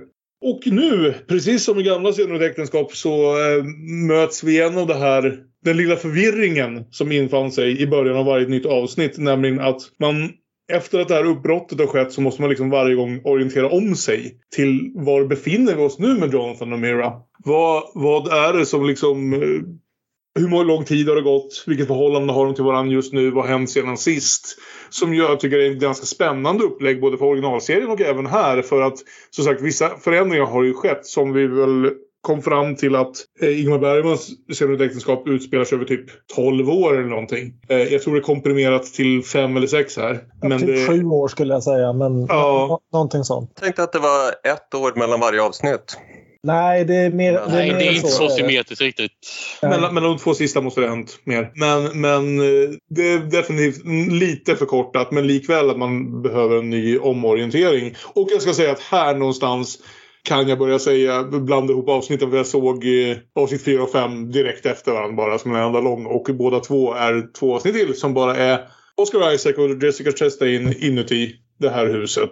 Ja. Vid olika möten. Så vi ska se om Bara vi en lyckas sak hålla att säga rätt. dock om, eh, om flera avsnitt. Den gick ju att bingea den här serien. Ja. Ja. Trodde man inte riktigt att det var det stuket men så, så blev det så. Och Mm. det gick ju bara fint att bingea. Och, och jag gillar liksom det här när vi nu träffar eh, Jonathan och Mira igen efter att de knappt har setts på ett år. Just den här direkta öppningsscenen med liksom Mira som nu i ny snygg frisyr och nya snygga kläder och fullmakead så att hon ser fem år yngre ut. Liksom verkligen svassar upp till huset. Det här är liksom någon som kom, återigen hon är på ett pitchmöte här nu. ja. Och hon har liksom intalat sig själv att nu går det bra för henne. Precis, hon vill återvända. eh, The returning victor liksom. Ja, exakt. exakt. Efter, efter det här senaste, efter hur det gick sist de var här. Nu vill hon komma tillbaka och visa att det här funkar ju faktiskt bra för oss, eller hur? Och, och, och, men det hon hittar här, det är ju inte det hon förväntar sig att hitta. Utan under den här tiden så har Jonathan gått i terapi. Han har återupptäckt sin judiska identitet och börjat laga shabbatmiddag och lite allt möjligt. Och introducerat deras dotter för det också utan att fråga henne. Och han har möblerat om vardagsrummet och den Ja, serien är och kanske, tagit in en IKEA-soffa. det är kanske den roligaste härligt. i den här versionen av, Ja. av serien. Måste jag säga. Någon går omkring och dissar alla hans möbelval. Inklusive Oh, where did you buy this sofa? IKEA. Han bara yes. Shoutout till Sverige. ja. Ja, det, det är väl i och för sig. Norden motherfucker. Men pitchen hon har det är ju i alla fall det att hennes chef, vad heter hennes chef förresten? Ackerman. Inte Egerman. Egerman alltså. Ja, exakt. Det tänkte jag inte ens på. Det rätt i ju. Men hennes chef vill befordra henne till att ta över Londonkontoret och därmed ta över hela Europa. Like The returning conqueror. Jo, precis. Så, så vi kan ju upptäcka att eh, herr Egerman har inte riktigt hållit koll på det här med Brexit. Va? Så hon har ju tänkt ut det här att men du gör, liksom ditt liv är ju ändå ingenting utan mig så du kan väl bara ta Ava och följa med. Så kan vi bo, liksom bo isär men all, eh, liksom co-parenta lite grann sådär. Medan jag tjänar pengar i London och du kan typ, ja vad gör du egentligen? Du kan skriva någonting, du kan blogga eller något. Ja, hon, har, liksom- hon har verkligen inte tänkt särskilt mycket på, eller hon har säkert tänkt på det, att hur han skulle uppfattat det, men hon har haft en jävligt skev, skev bild på hur, hur, hur glad han skulle bli över att få vara en liten utsmycknad i hennes liv. Ja. Ja. Det här är väl så osympatisk hon kanske blir här. någonstans. Men det är också återigen att hon har ju ja, men sagt, lärt sig allt det här från, från sitt arbete. Hur man liksom project confidence och allt det här. Och att det såklart döljer någonting väldigt annat under ytan. Men hon är ju lätt vedervärdig här i de tidiga scenerna. När hon verkligen försöker förminska allt han har gjort med sin tid. Samtidigt som hon försöker maximera hur bra allting har gått för henne. Just för att kunna sälja in den här idén. Om att han ska bli och- hennes bihang. Och en liten deta- översättningsdetalj jag verkligen gillar här att i originalet så flyttar ju Johan och Paula då in i någon miljonprojektslänga någonstans långt ute i en förort. Mm. Och beskriver det ungefär som vi än idag beskriver Stockholms förorter. Eh, medan här så tvärtom så har ju hon och Polly flyttat in i en svindyr lyxlägenhet där inte en enda liten detalj känns personlig. Mm. Och hur de lyckas på något vis vända det här till att det blir samma sak. Jag gillar det. Det, Ja. det, är liksom, det, det här är den rika amerikanska varianten av att eh, tvingas flytta in någonstans där du inte hör hemma. Om hon kommer in med en jävla pondus i avsnittet så, så sinar ju det kontot ganska snabbt och hon börjar sänka vinglasen i ett väldigt tempo. Ja, han säger ju det att hon är lite manisk. Men det levde Det är mycket just nu för Mira det leder ju fram till ett av de här ögonblicken som jag var mest nyfiken på hur de skulle översätta det här som nästan är, inte ett våldtäktsförsök riktigt, men, men en väldigt aggressiv akt från Erland i originalet där han mer eller mindre brottar ner henne på golvet när han får lite feeling. Och hur de skulle spela det. Här är hon ju aggressiv men kan ju av liksom försvarliga skäl, eller av förklarliga skäl inte vara lika fysiskt aggressiv på samma sätt. Utan hon är väldigt på, om man säger så. Men ändå på ett sätt som går för Jonathan att, att värja sig emot. Bara taffligt raggande. Ja, exakt. Men samtidigt, eh, att Jonathan har gått igenom så mycket. Det, jag gillar hur det här avsnittet gör det. Att det, är inte bara, det, det inte, har inte bara varit positivt. Utan han har också varit väldigt långt ner i en depression. Och han säger ju det också när han avvisar henne här att jag kan inte släppa de små, små framsteg jag har gjort att det kan gå flera timmar utan att jag tänker på hur mycket jag saknar dig. Mm. Jag kan inte backa där. Och bara den här hemska, när, när hon liksom ska gå runt lite grann i huset och upptäcker att dottern ligger och sover på undervåningen. Ja. ja, vi har flyttat in både mitt kontor och mitt, min säng och hennes säng i kontoret. Därför att vi klarar inte av att vara på övervåningen. Huset är alldeles för stort. Är det i det här avsnittet är i nästa land verkligen går igenom och berättar för henne om sina första dagar efter det är här. Det är här. Det är här. Och där, där går de ju faktiskt mycket längre än vad Bergman gjorde när han säger först att det fanns ögonblick där, där jag var övertygad om att jag inte ville leva. Ja. Det fanns hela dagar när jag var väldigt säker på att jag inte ville att du skulle leva. och det fanns för många ögonblick där jag önskade att Eva inte skulle leva. Och han hade ett, ett ja. mörkaste ögonblick där jag tänkte ja. tanken att, att Eva kanske inte borde leva längre. Och jag kommer ihåg att jag kommenterade det, eller kommer ihåg, jag lyssnade på det igår. Jag kommenterade i vårt gamla avsnitt just det att Bergman, för, eh, vilket var ovanligt för det var något han ändå tagit upp så många andra tillfällen, aldrig omnämner självmord som ens en tanke i sin senare utäktenskap. Så någonstans, jag skulle säga så här att av de sakerna som är direkt nya för den här filmatiseringen och inte bara liksom översättningar på ett eller annat sätt så är det här den som slår mig starkast. Den här monologen tycker jag är oerhört obekväm och slår mig på precis det mm. sätt som en sån här monolog ska slå mig. Och dessutom så sagt är... Att det skulle vara hans revansch. Att ja, det är så jävla... Ja. Det, det är en... Den känns. Ja. Eh, det är fruktansvärt mörkt och på ett sätt. Och det, ja, och det enda jag, enda jag möjligen reagerar lite på är att hon inte reagerar starkare på det utan att hon klarar att hålla sig lite i skinnet där och liksom vara sympatisk med honom och hans känslor. Såklart i och för sig därför att hon, är någon, liksom, att hon känner sig skyldig för att han ens hade de här tankarna till att börja med. Men, men... Och, och, och, också det att vi får veta att hon har ju problem med sitt förhållande med Polly också. Ja. Och vill väl mer eller mindre släpa med honom till London som en ersättare för Polly. Hon, hon är redan på väg ut ur det förhållandet. Mm, precis. Hon har ena foten ut genom dörren och inser att hon har inga fler dörrar att gå in igenom. Nej, exakt. Det är bara en väldigt tyst replik här där hon frågar skulle du komma med till London om Polly inte kom med? Han svarar inte på den frågan. Det är oklart om han ens hör den. Och eh, sen så tas inte den saken upp igen. Nej.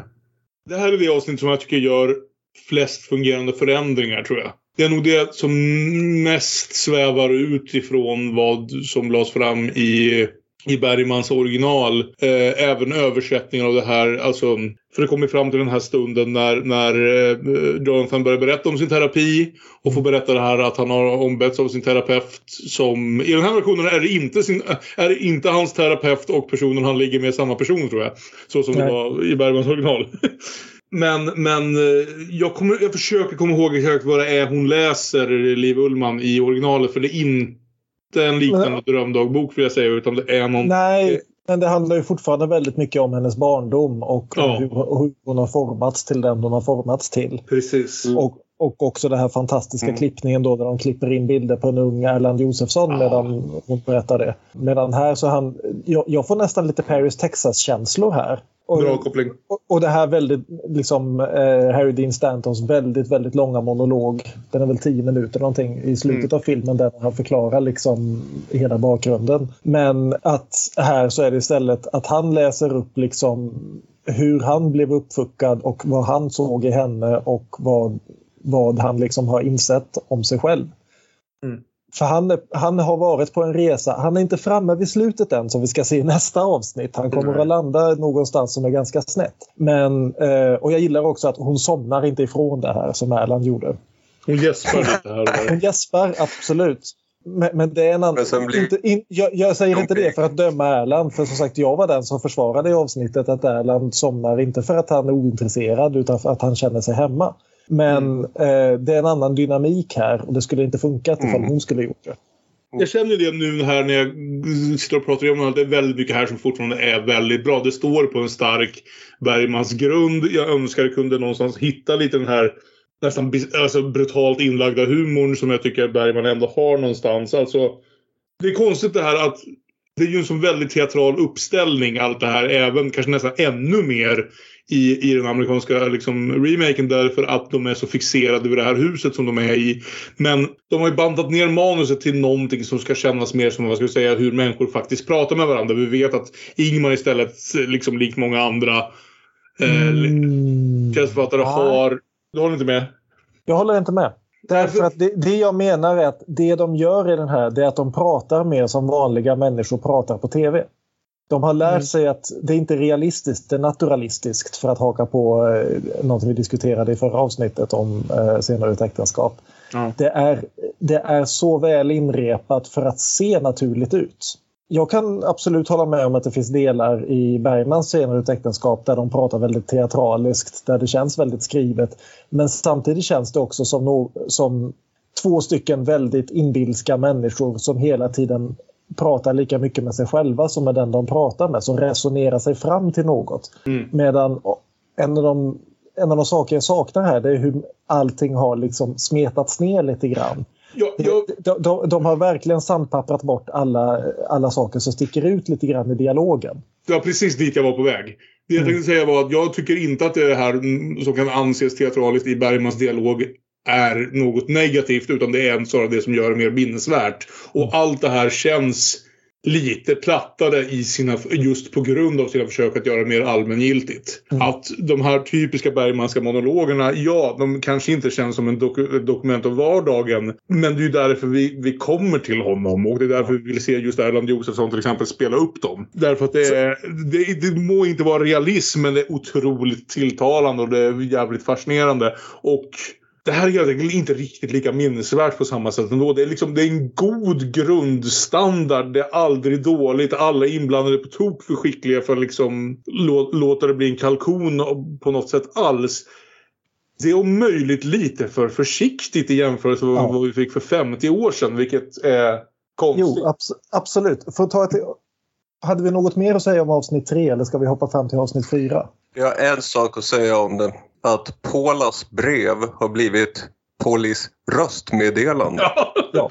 Vem fan är röstmeddelande nu för tiden? Det var ju, det var ju de, inte här... den mest spännande uppdateringen. Men, eh, Om det hade varit en Facebook-update hade de behövt betala eh, Facebook för... Ett mail, vad som helst. Mm. Ett röstmeddelande. Men, ja, men det är klart att det är mer dynamiskt att få höra honom säga ja. Jo, precis. Och, och ja, det, det, är ju faktiskt det, det, en karaktär att... här, vilket Paula aldrig var i uh, originalet. Nej, det är ju precis. Jag tänkte det är ju just det de börjar... Ge, genom att de gör det till ett röstmeddelande så har de ju redan börjat uh, tumma lite på det att, att vi aldrig märker av Paula. Och, mm. och när, när väl då Pauli... Hette han Pauli? Ja. ja det är smeknamn för något. Han, han heter Poljakov, men han kallas... Ja, just. Nej, men när han, när han väl har fått in den här eh, stortån i historien så, så tar han ju en lite ytterligare plats senare. Jag kan ta några av Gunnel Lindbloms scener. Ja, det kanske inte tillför så mycket att, att göra Paula till en synlig karaktär egentligen. Men om vi ska hoppa fram till avsnitt fyra vill jag hoppa en liten bit in just apropå det som Kalle sa här och som jag också mm. sa. Just för just det här lite mer nedtonade. För här har liksom det man minns av avsnitt fyra det är ju två saker. Det är den här enormt hemska misshandelsscenen på slutet. Mm. Och det är Erlands förtvivlade monolog om känslomässiga analfabeter. Mm. Som finns med här, men som känns som en tv-replik. Ja. Där, där, hon liksom bara säger liksom det här att de, de har klippt bort st större delen av, av den och dessutom liksom bara kommit fram till, till slutsatsen att We should teach kids that love ends and that maybe it would be so painful. Och det är liksom... Mm. Nej, nej, nej, men det, vad är det här för jävla lyckokakeversion? Mm. Det, det, jag, jag tycker det här är nästan det avsnittet som som skevar mest på grund av hel, hela upplägget, både genderflippen och framflyttningen och alltihopa. Det får, och göra det, mindre brutalt, alltså försöka ja. att, att hålla våra sympatier mer balanser, balanserade. Ja, det är fortfarande bra tv, absolut. Det blir inte dåligt. Men jämfört med liksom den jävla tryckkokare som avsnitt 4 är i original, eller avsnitt 5 då är i originalet. Ja så, är, så lider den här lite grann. Men jag, jag, vill, jag vill gärna lyfta fram en sak som är en väldigt liten skillnad men som, som jag eh, hajade till på som någonting positivt i det här sammanhanget som den nya serien gör. Och det handlar om vilken sprit som de dricker tillsammans. eh, och, och, det är en väldigt liten grej, men, men, men, men alltså lyssna nu här. För, för att i, i originalet så har Johan fått en en fin gammal konjak av en jobbarkompis eh, som, de, som de njuter tillsammans som, som ett liksom, sätt att... Jag undrar bara... om den inte var från Egerman till och med? Ja, kanske till och med ja, det. Ja, nu ska vi ha lite trevligt och njuta den här konjaken. Och sen spårar det ju så småningom att de dricker för mycket och så. Eh, men, men, det är liksom... Eh, det är någonting trevligt de gör ihop som, som det sen i slutändan blir lite för mycket av. Men i den nya versionen så är spriten någonting mycket mer desperat Ja. Vi kan inte prata för varandra, med varandra. Vi måste suppa oss fulla. Det här kommer inte gå annars. Vad har vi i huset? Vi har någon jävligt äcklig ananasvodka. Det, det, det får gå. Vi måste bli fulla på något sätt. Vi måste få i oss det här.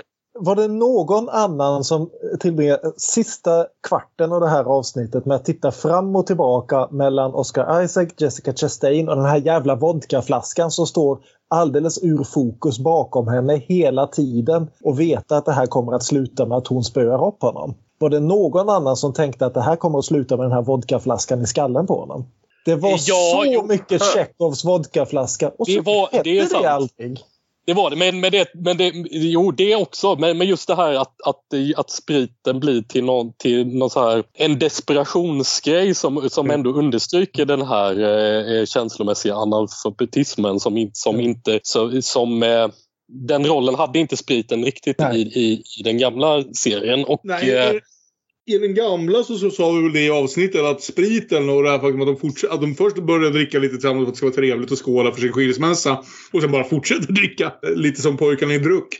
Eh, så vad heter det? Eh, så här har de ju kombinerat spriten med två andra element som ändå gör det här avsnittet i någon mån ganska spännande.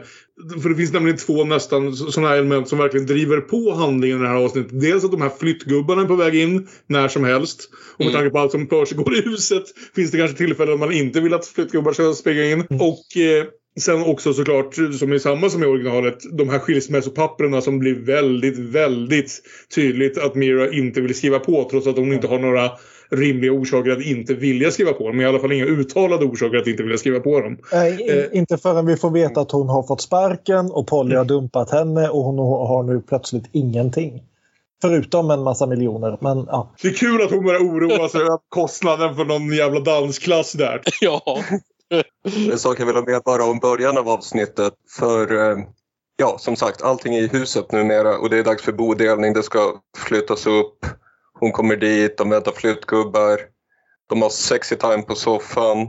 Och soffan får en comeback här, den gröna ja. soffan. Literally a comeback. oh, lala. Men vad jag tyckte var speciellt här är att vi äntligen fick se på tv promenaden när man går och duschar av snoppen efteråt. Alltså överhuvudtaget väldigt bra sexscen. Något som Ingmar aldrig lyckades med, höll jag på att säga. Jo, i Fanny Alexander. Men... Och beröringen. Jag håller med Aron just om, om äh, att de visar efterspelet där, att, att han mm. äh, går och duschar snoppen. Jag, jag, jag tyckte det var jättefint. Och sen så shamear hon honom för det att du tycker att kroppssaker är äckliga. Vem fan går inte och duschar av snoppen efter? you are so out of touch with my life. It's actually really sad. Oh, really? Yeah. So all of your religious hangups are just like gone. What? Because a minute ago you you sprinted to the shower after because you know bodily fluids gross you out. So what's different? It's actually none of your business. But why? We're sharing, right? So now I'm gonna share with you how shitty it felt to pretend like I wasn't a sexual person because for you I know it would turn you off. Feeling depraved every time I wanted to fuck you because for you it was complicated. Är det här att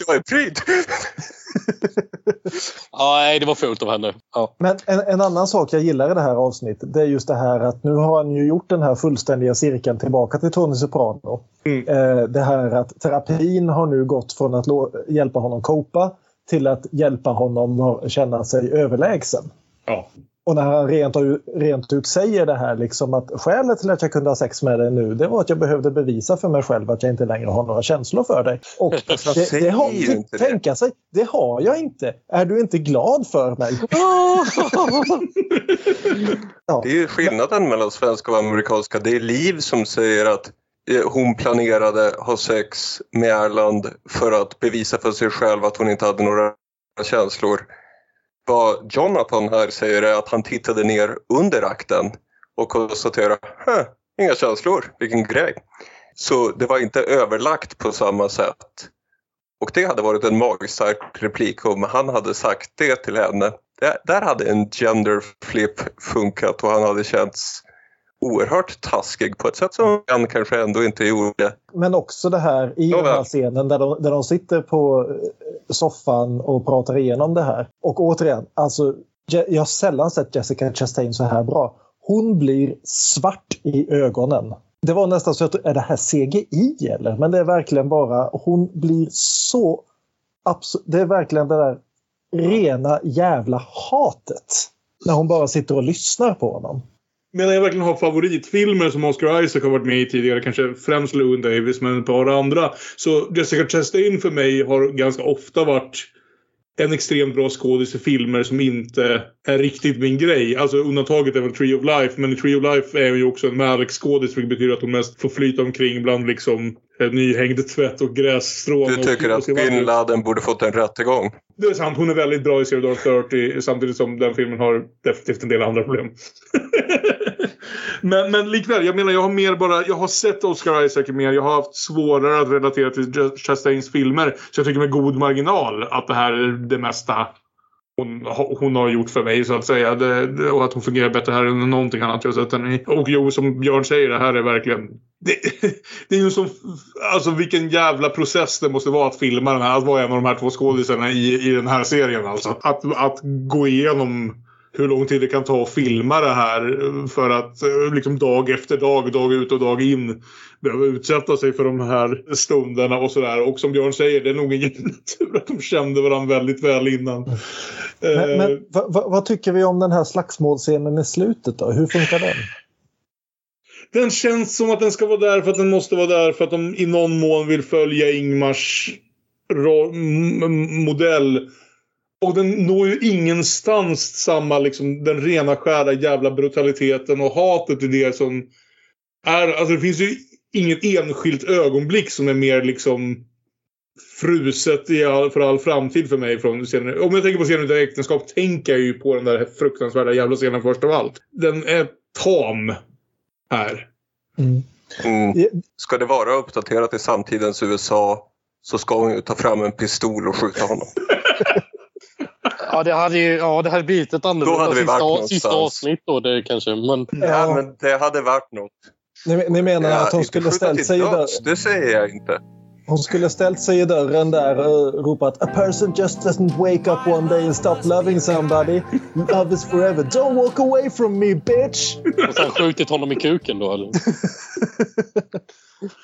Det hade ja, försvårat sista avsnittet. på kuken men träffar honom lite på sidan i benet. Han är läkt till nästa avsnitt. Ja. Nej, men jag håller med om att det är inte. Han kan halta i nästa avsnitt. Scenen får inte, får inte samma kraft och kanske är det för att hon är mer desperat än, än arg. Eller ja, att hon är enbart desperat.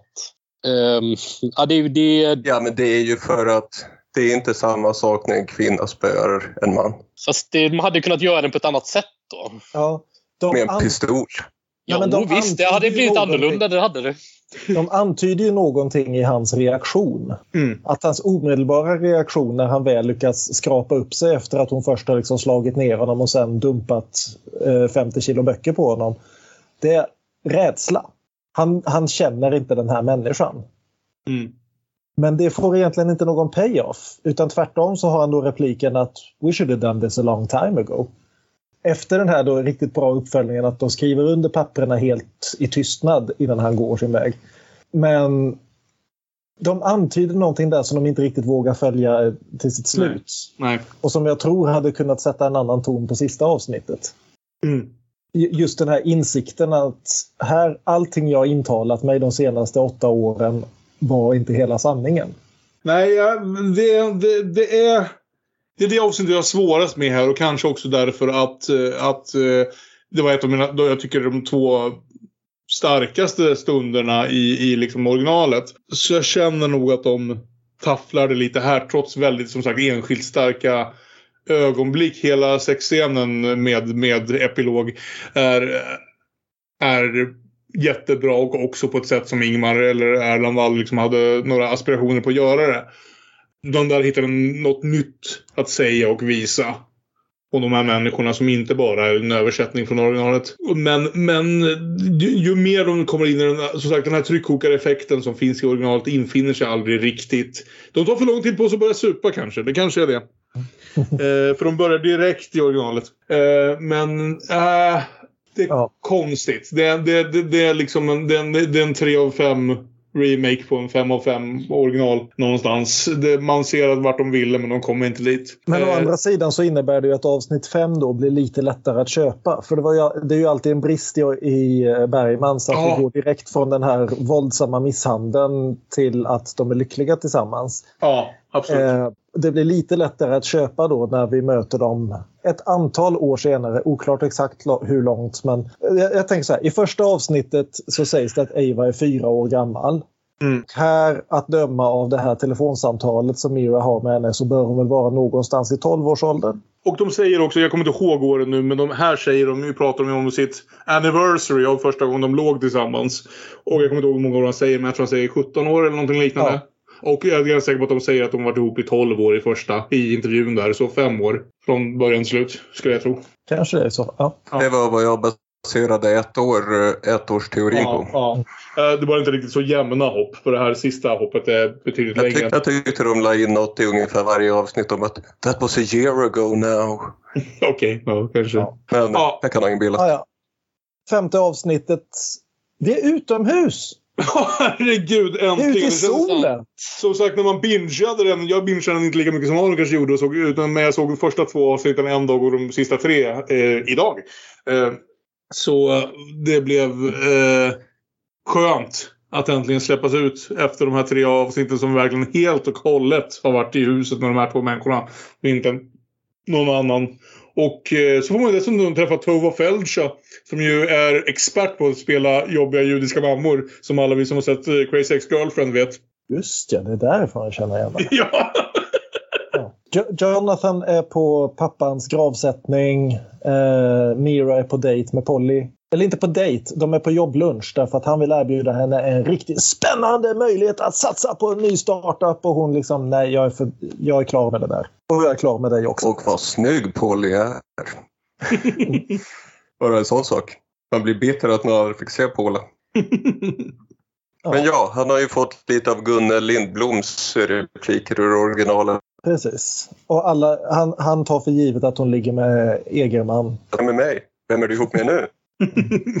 och, och, vi vet att de kommer att liksom göra ursäkter till andra för att nej men jag måste hem och ta hand om Eva. Nej men jag måste ta hand om, hem och ta hand om Eva. Eva är på pyjamasparty. Hon bryr mm. sig inte.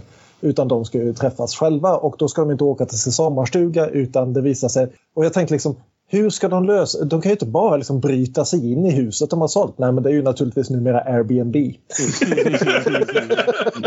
det var en översättning jag ändå gillade. Nej, de har ju en jävla tur att just det ja. huset är det som dyker upp. Men visst. Jag, jag, jag, tycker det är en snygg översättning. Ja, fast det, och det är ju inte heller en jävla tur för han har gått och spanat på det länge. Att, att eh, ja. få den chansen eh, jo, på huset.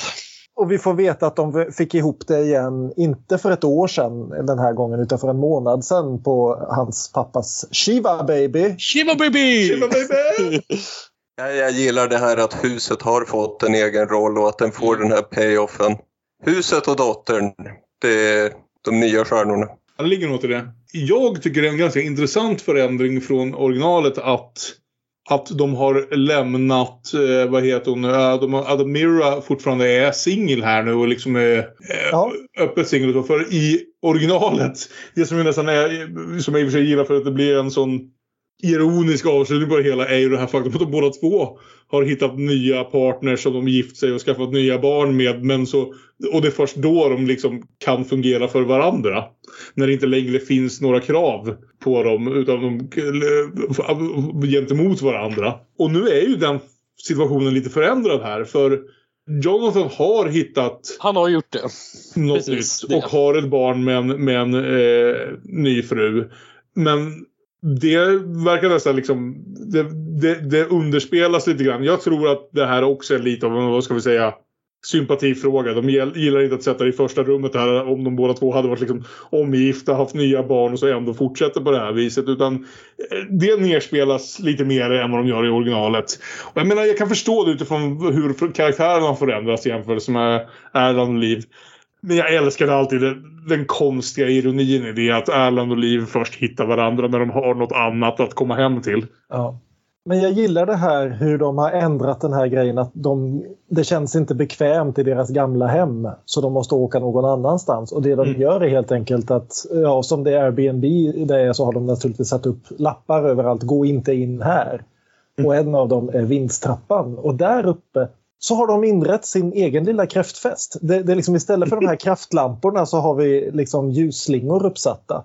Mm. För där har liksom det paret som bor där nu byggt ett riktigt drömsovrum. Eller om ska föreställa att vara tonårsdotterns sovrum eller någonting. Jag ja, jag tror det. Jag tror det. Ja. Mm. Och det blir ju något helt annat. Då blir det liksom en dröm om någonting de kunde ha haft. Och det är Just. någonting de kan slappna av med i. Och jag gillar också det här att just... när, han, när han ringer och pratar med sin nuvarande fru. Alltså de grejerna han berättar. Ja, jag är fortfarande hemma hos mamma. Ja, nej men bla bla. bla. Samtidigt som han har talat om för hela sin släkt att han kan inte stanna kvar. Och han mm. sätter sig in i badrummet och hon frågar var är du nu? Och han sa på badrummet. Och det är liksom nästa gång de är hemma hos hans mamma så kommer hon ju inse att det ser inte, deras badrum ser inte ut sådär. Nej, det kommer hon inte ihåg. Ja, eller, eller, eller så, som han säger senare så är han medveten om att det här kommer att ta slut. Ja, än sen då. Det, tar det slut så tar det slut. Jag gifter mig för att det är lättare rent legalt. Ja. Och, precis. Han verkar... Han har verkligen slappnat av i... Alltså, vi har inte pratat så mycket om det här men, men eh, Jonathans liksom religiösa övertygelser och uppväxt och sådär. Mira kritiserar honom för det jag tror i avsnitt 4 just det här att han har varit en så moraliskt rigid person. Och han har alla de här upplevelserna som vi sett honom ha här har fått honom att släppa på allt tv det här laget. Han inser att man inte att han i alla fall inte kan leva efter sådana strikta liksom, moraliska regler på något sätt utan att han måste få vara den han är och råkar någon, någon annan liksom ta illa upp av det så får det väl vara på det viset. Det är den här personen han är nu. Han är inte längre den personen vi mötte i avsnitt 1. Utan hans sätt att acceptera den här verkligheten har blivit att lätta på sina moraliska koder och vara okej okay med sådana här saker som att ha ett nytt barn och en ny fru och ändå liksom ta tillbaka sin gamla fru som sin älskare.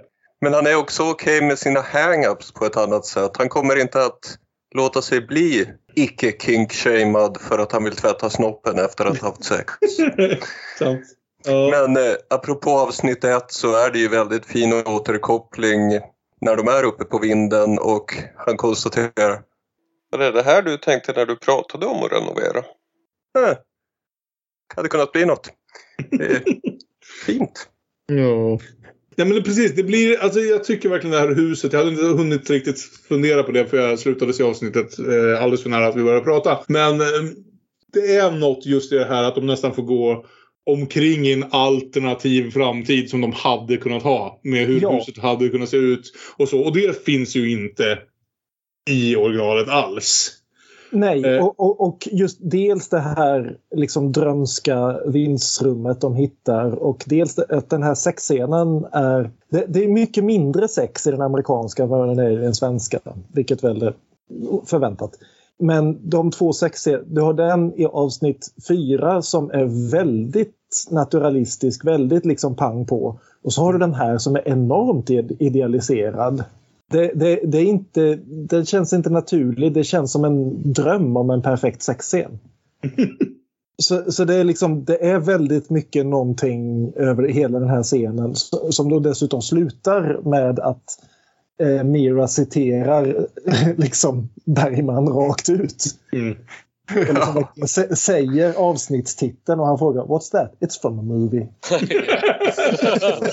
I heard it in a movie. Uh, uh, det finns något i det här som jag inte riktigt tror vi kommer in i diskussionen av, av den gamla serien, nämligen om vart tar det vägen härifrån. Jag tänker någonstans att för, inte nödvändigtvis för Marianne och Johan, men för eh, Jonathan och Mira så blir den här stunden på vinden deras perfekta ögonblick och förmodligen är det nerför igen härifrån. De kommer inte kunna upprätthålla det här. Det här är ingenting som varar för evigt. Det här är bokstavligt talat deras stund. Men deras stund är flyktig av sin natur. Och vi börjar se den, om det är liksom den, per, den perfekta sexscenen de får ha där. Så börjar det direkt brista strax därefter när Jonathan har sin mardröm. Och sen blir det så här väldigt dramatiskt självömkande. Och det är så fint när han, eh, en av mina favorittillägg också är just det här ögonblicket. Han blir väldigt självömkande efter sin mardröm och hon bara säger now you're being dramatic.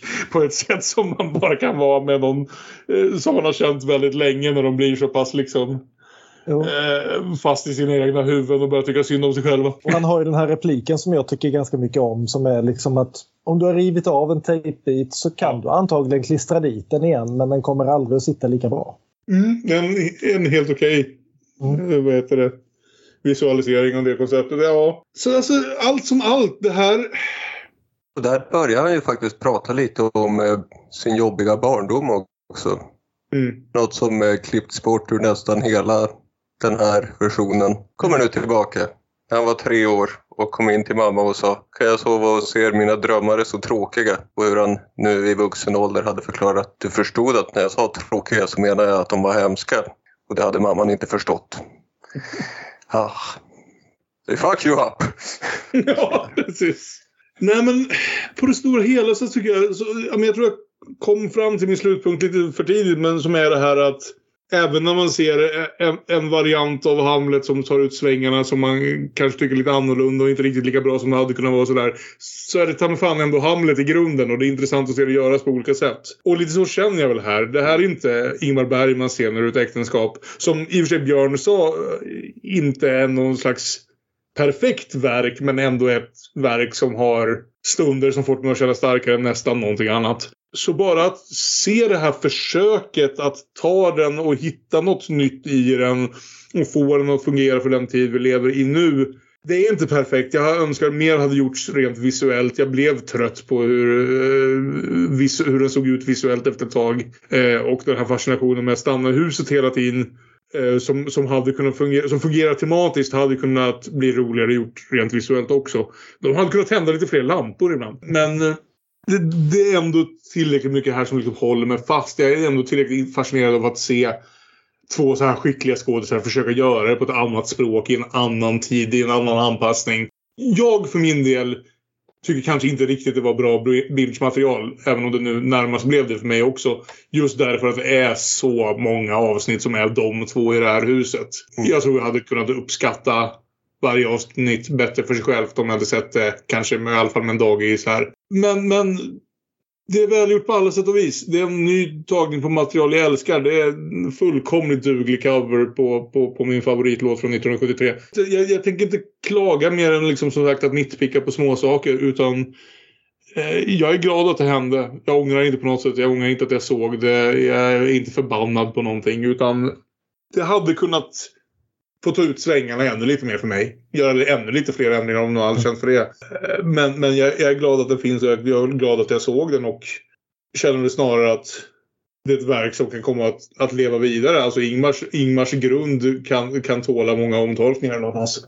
Där ja, just Hamlet-liknelsen eh, tycker jag är lite problem, eller en grej med Hamlet, mm. det är inte ens ett problem, är att det finns ju ingen bra filmatisering av det alla är dåliga på något vis. Vi kanske kommer komma dit. intressanta på sitt sätt. Det finns några som är bra, väldigt bra, men ingen är vi Hamlet.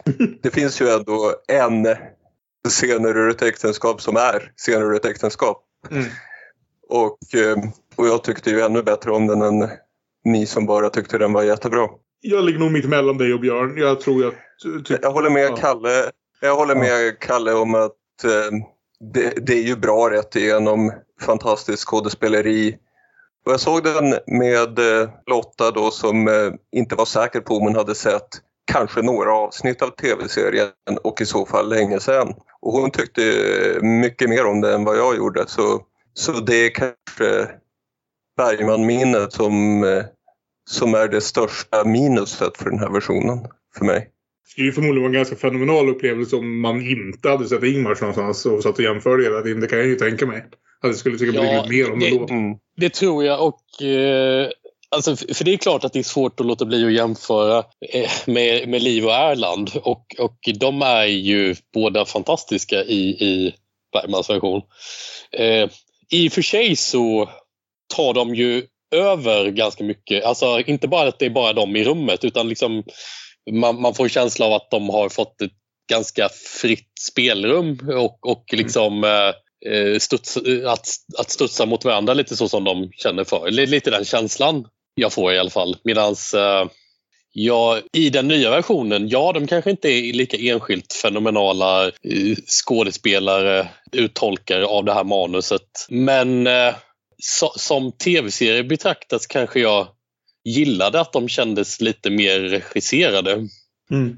Eh, och eh, på något sätt. Det känns inte som att... Jag, jag, kan få en känsla av att Liv och Erland improviserar lite mer. Inte så att de hittar på repli, egna repliker eller så, men, men, eh, men, men det är någonting eh, som eh, jag gillade med att den nya serien kändes mer eh, regisserad.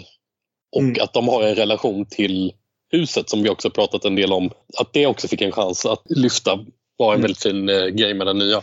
Samtidigt tycker jag det är intressant just det Olof säger där att Hagai Levi har ju sagt det att han försökte, de repeterade väldigt, väldigt mycket för den här serien. De hade typ ett par veckor att bara re repetera. Och när det väl var dags för tagning då kunde han i princip gå på lunch. För han, han skulle inte nedlåta sig till att tro att han kan säga åt Oscar Isaac och Jessica Chastain hur man gör när man agerar.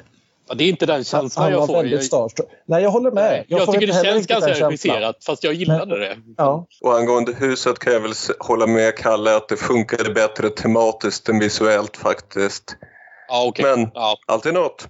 Ja, sen, men, sen men det, jag... var, det, var en, det var ett nytt inslag som, eh, eh, lyfte en del poänger i historien. Mm. Sen, sen, vill jag bara lyfta fram slutligen en sak till som är intressant just med tanke på att Mira som är den som lämnar och som förlorar allt är den som till slut vinner sig själv. Eh, är den som återknyter till just att hon är inom techbranschen. För här så det här, är, det här tror jag är en väldigt subtil call-out på Bergman. För om vi kommer i allra första avsnittet av Senare ett äktenskap under den här intervjun så säger ju Johan följande. Varje politiskt system är korrumperat. Jag blir illamående om jag börjar tänka på de här nya frälsningsevangelierna. Den som har makten över datamaskinerna tar, tar alltid hem spelet. Men det gör hon ju inte! Nej. Men hon fick sparken. Egerman, han har makten. Mm. Ja. Jag tror vi kanske lämnar det där. Jag det finns säkert mycket mer att säga igen om det. va, Men jag tror vi kom åt de flesta punkterna på varför det här fungerar men på ett annat sätt. Och Mm. kanske lite mindre effektivt i slutändan. Men likväl väldigt värdigt. Vi ska väl säga så här att vi har inte riktigt kommit på någon vettig ersättare till Gissa den tredje nu när vi har bytt tema. Så det blir kanske någon variant på Gissa den tredje ändå. Vi kan väl säga det för det här avsnittet i alla fall. Där nu när man har sett totalt 11 avsnitt eller 11 timmar av senare ut äktenskap i sitt liv. Finns det något annat som man kommer att tänka på kanske då framförallt i förhållande till den här nya varianten? Vi, vi kör nog, vi kallar det nog Gissa den tredje även i år. Vad fan, jag bestämde det precis. Bra jingel. Ja, bra jingel. Gissa den tredje. Jag kan väl börja och säga att det som jag kom att tänka på väldigt mycket, för vi nämnde det i förbifarten här i början när vi presenterade Hagalevi, är ju att han skapade ju Alltså inte så uppmärksammat i Sverige känner jag ibland, men det här hela konceptet om in treatment som ju liksom, han var ju en aktiv israelisk eh, liksom manusförfattare i Israel när han kom på det här konceptet att göra en prestigevariant på varje dag-såpan som var liksom en terapeut som fem dagar i veckan i, liksom, i tv-rutan. Tog hand om sina patienter och sen också i slutändan blev en patient. Så han hade fyra olika patienter måndag genom torsdag och sen på fredag fick han själv gå i terapi till sin terapeut och snacka skit om all, om allt strut han hört under veckan. Det här konceptet blev ju så monumentalt stort i många länder. Jag tror han sålde det till 25, alltså typ som The Office där det fanns liksom 25 varianter eh, världen runt om. Men såklart, den som blev mest uppmärksammad var ju när han sålde det till HBO och USA och Gabriel Byrne fick vara terapeuten i, i tre säsonger och ha olika gästskådisar som roterade in eh, varje dag i veckan. Och det var en serie som jag tyckte väldigt bra om och som jag följde ganska nära och som dels tog in den hade ju superb jävla casting för de här olika patienterna då, som Gabriel Byrne mötte. John Mahoney som de flesta tänker på som Frasers pappa fick en av sina sista roller där och var alldeles fenomenal. Det var även start skottet, för det här var typ 2005-2006, eh, för många av de unga skådespelare som, som, vi skulle komma att uppskatta mer senare. Framförallt tänker jag på Mia Wasikowska. Det var första gången jag någonsin såg henne som den här tonåringen med grava liksom, depressionsproblem som han mötte i, jag tror det var första säsongen. Men i stort sett var det ju en alldeles utmärkt cast som, om man gillar den här typen av relationssnack och liksom psykologiserande av, av allehanda trauman så det finns tre säsonger av In Treatment från den tiden som finns på alla era HBO-appar med Gabriel Byrne i huvudrollen. Dessutom startade de upp den nu här förra året med eh, Gud namnet. Uso Aduba från Orange is the New Black. Oj. Som den nya terape terapeuten. Och den har jag inte hunnit se än. Men jag tänker göra det. Så jag rekommenderar även In Treatment om det nu är så att man vill ha mer av det man såg här i, i eh, den nya versionen av senare utäktenskap. Då vill jag tipsa, eller tipsa och tipsa för den här kanske alla har sett redan. Men om man känner för en liten utrensning efter två väldigt brutala men i slutändan kanske katartiska mm. skilsmässodramer. Och jag tycker det är intressant att... Det, en sak som är intressant med den här det är ju att den går emot, åtminstone delvis, den här idén om skilsmässa som något antingen enkelt eller något omöjligt. Det är liksom, det är så, så fort du drar in liksom terapi och allt sånt där i en amerikansk story så brukar det sluta med att vi ska återställa originalläget. Vi ska återställa liksom ordningen. Vi ska återställa, ja, det friska. Vi ska bekräfta att det, det, de hade rätt från början. Något som vi pratar eh, mycket om i vårt val av eh, film nummer två på vår årsbästa lista. Just det, det gjorde vi. Men hur som helst, så en film som gör detta men som gör det på ett väldigt brutalt sätt och som gör det på ett väldigt roligt sätt och som verkligen, om man, om man har fått nog av folk som liksom tar det här nästan till gränsen. Det är ju då Rosornas krig. Ja. Michael Douglas och Kathleen Turner. Eller vad heter den på svenska? Den vilda jakten på lyckan. den heter inte Rosens krig alltså? Nej, den gör inte det. Den, är, den, heter War of the Roses i original, men eftersom den kom efter Den, den vilda jakten på, juvelen och Den vilda ja. jakten på stenen så får den heta Den vilda jakten på lyckan. Och den som hade hoppats att det här skulle bli en lång franchise alla liksom Tjejen som hoppade över bord eller Det våras för Hitler blir ju väldigt besviken med, utifrån när den här filmen slutar. Det är i alla fall ett skilsmässodrama som inte backar undan från... Det är liksom... Jag, jag älskar Kathleen Turner i den filmen. Mm. Jag älsk, älskar hur lismande Michael Douglas är. Han spelar i princip samma roll som Oscar Isaac gör här, men han kommer undan med det på ett annat sätt. Men i slutändan kommer han inte alls undan med det. Och oj, vilken film det här är. Jag har inte Jävlar, sett den på länge. Jag fick en väldig lust att se om den när jag såg det här. Ligger på Disney Plus om vi nu ska hålla på och promota streamingtjänster. Olof eller Aron, vem känner sig redo? Nej, men då lyfter jag väl fram i, i, igen eh, det som jag eh, nämnde i början som sen inte blev att vi pratade om så mycket, nämligen eh, Bergman Island. Ja, yes. Eh, helt enkelt. Eh, medans... Inte han prata om avsnitt heller faktiskt. Det gjorde vi nog inte. Men det är, Jag tror nej, men det, det, är, och det är en ganska uh, ny film uh, som ju är en internationell samproduktion men som vars handling är förlagd och även till stora delar inspelad på Fårö. Och eh, ett eh, filmarbetande par som åker till, till, eh, till Bergmans ö för inspiration till sina olika projekt och får få lite någon Bergmansk inspiration till sin relation. Vad det nu innebär. Men det verkar vara något sånt de är ute efter.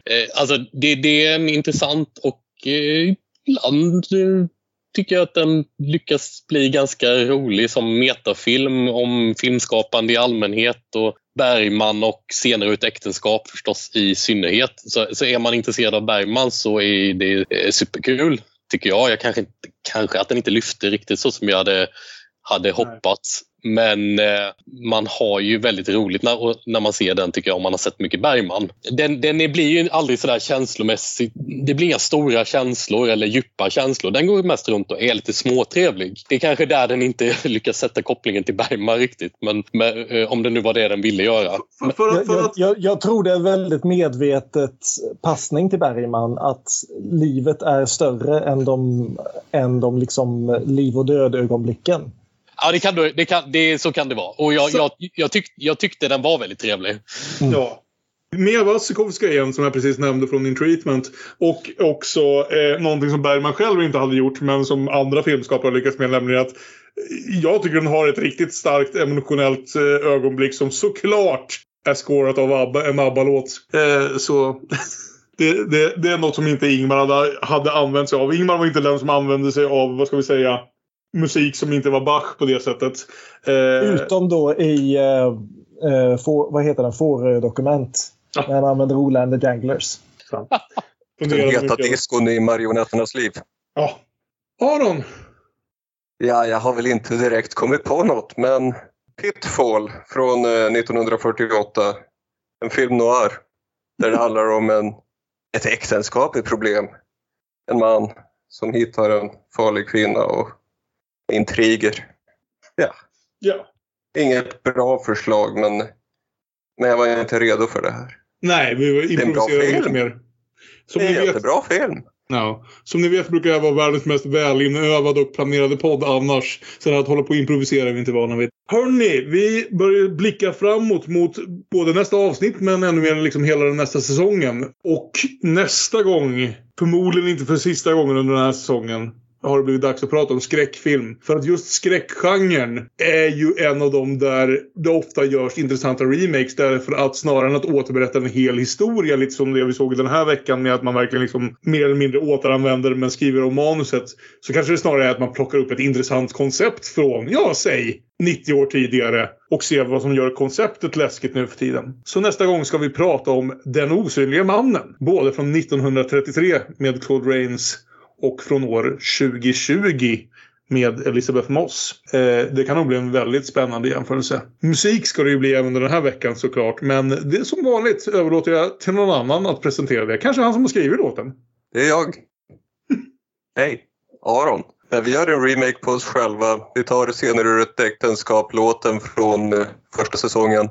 Där den kom i två versioner eftersom vi hade två scener i äktenskap. Eh, två scener avsnitt. Så vi kör en tredje version på den. Och jag har översatt den till engelska precis som det här. Toppen! Ni kan som alltid nå oss via de sociala medierna. Vi är Damonpodden på Instagram och på Twitter. Vi är Damonpodden med Ä på Facebook. Och man kan mejla oss om man så skulle vilja på damonpodden.gmail.com. Kanske har ni något förslag på bra remakes eller nyinspelningar eller reboots eller legacy sequels eller något annat som vi borde ta oss en titt på. Vem mm. vet? Det är fortfarande väldigt öppet med allting sånt. Men tills vidare får ni ha det så bra så hörs ja. vi nästa gång och pratar om osynliga män. Och sen, så hörs vi, och sen så hörs vi också om 30 år för att prata om Hagai Levis remake på Saraband. Ja, just det! ja, det är väl lika bra vi planerar in det nu då. Ja. Kan ni onsdagen? ja, jo, men jag tror det. Ska ni säga hej då allihopa? Hej då. Ja. Hej då. Hej då.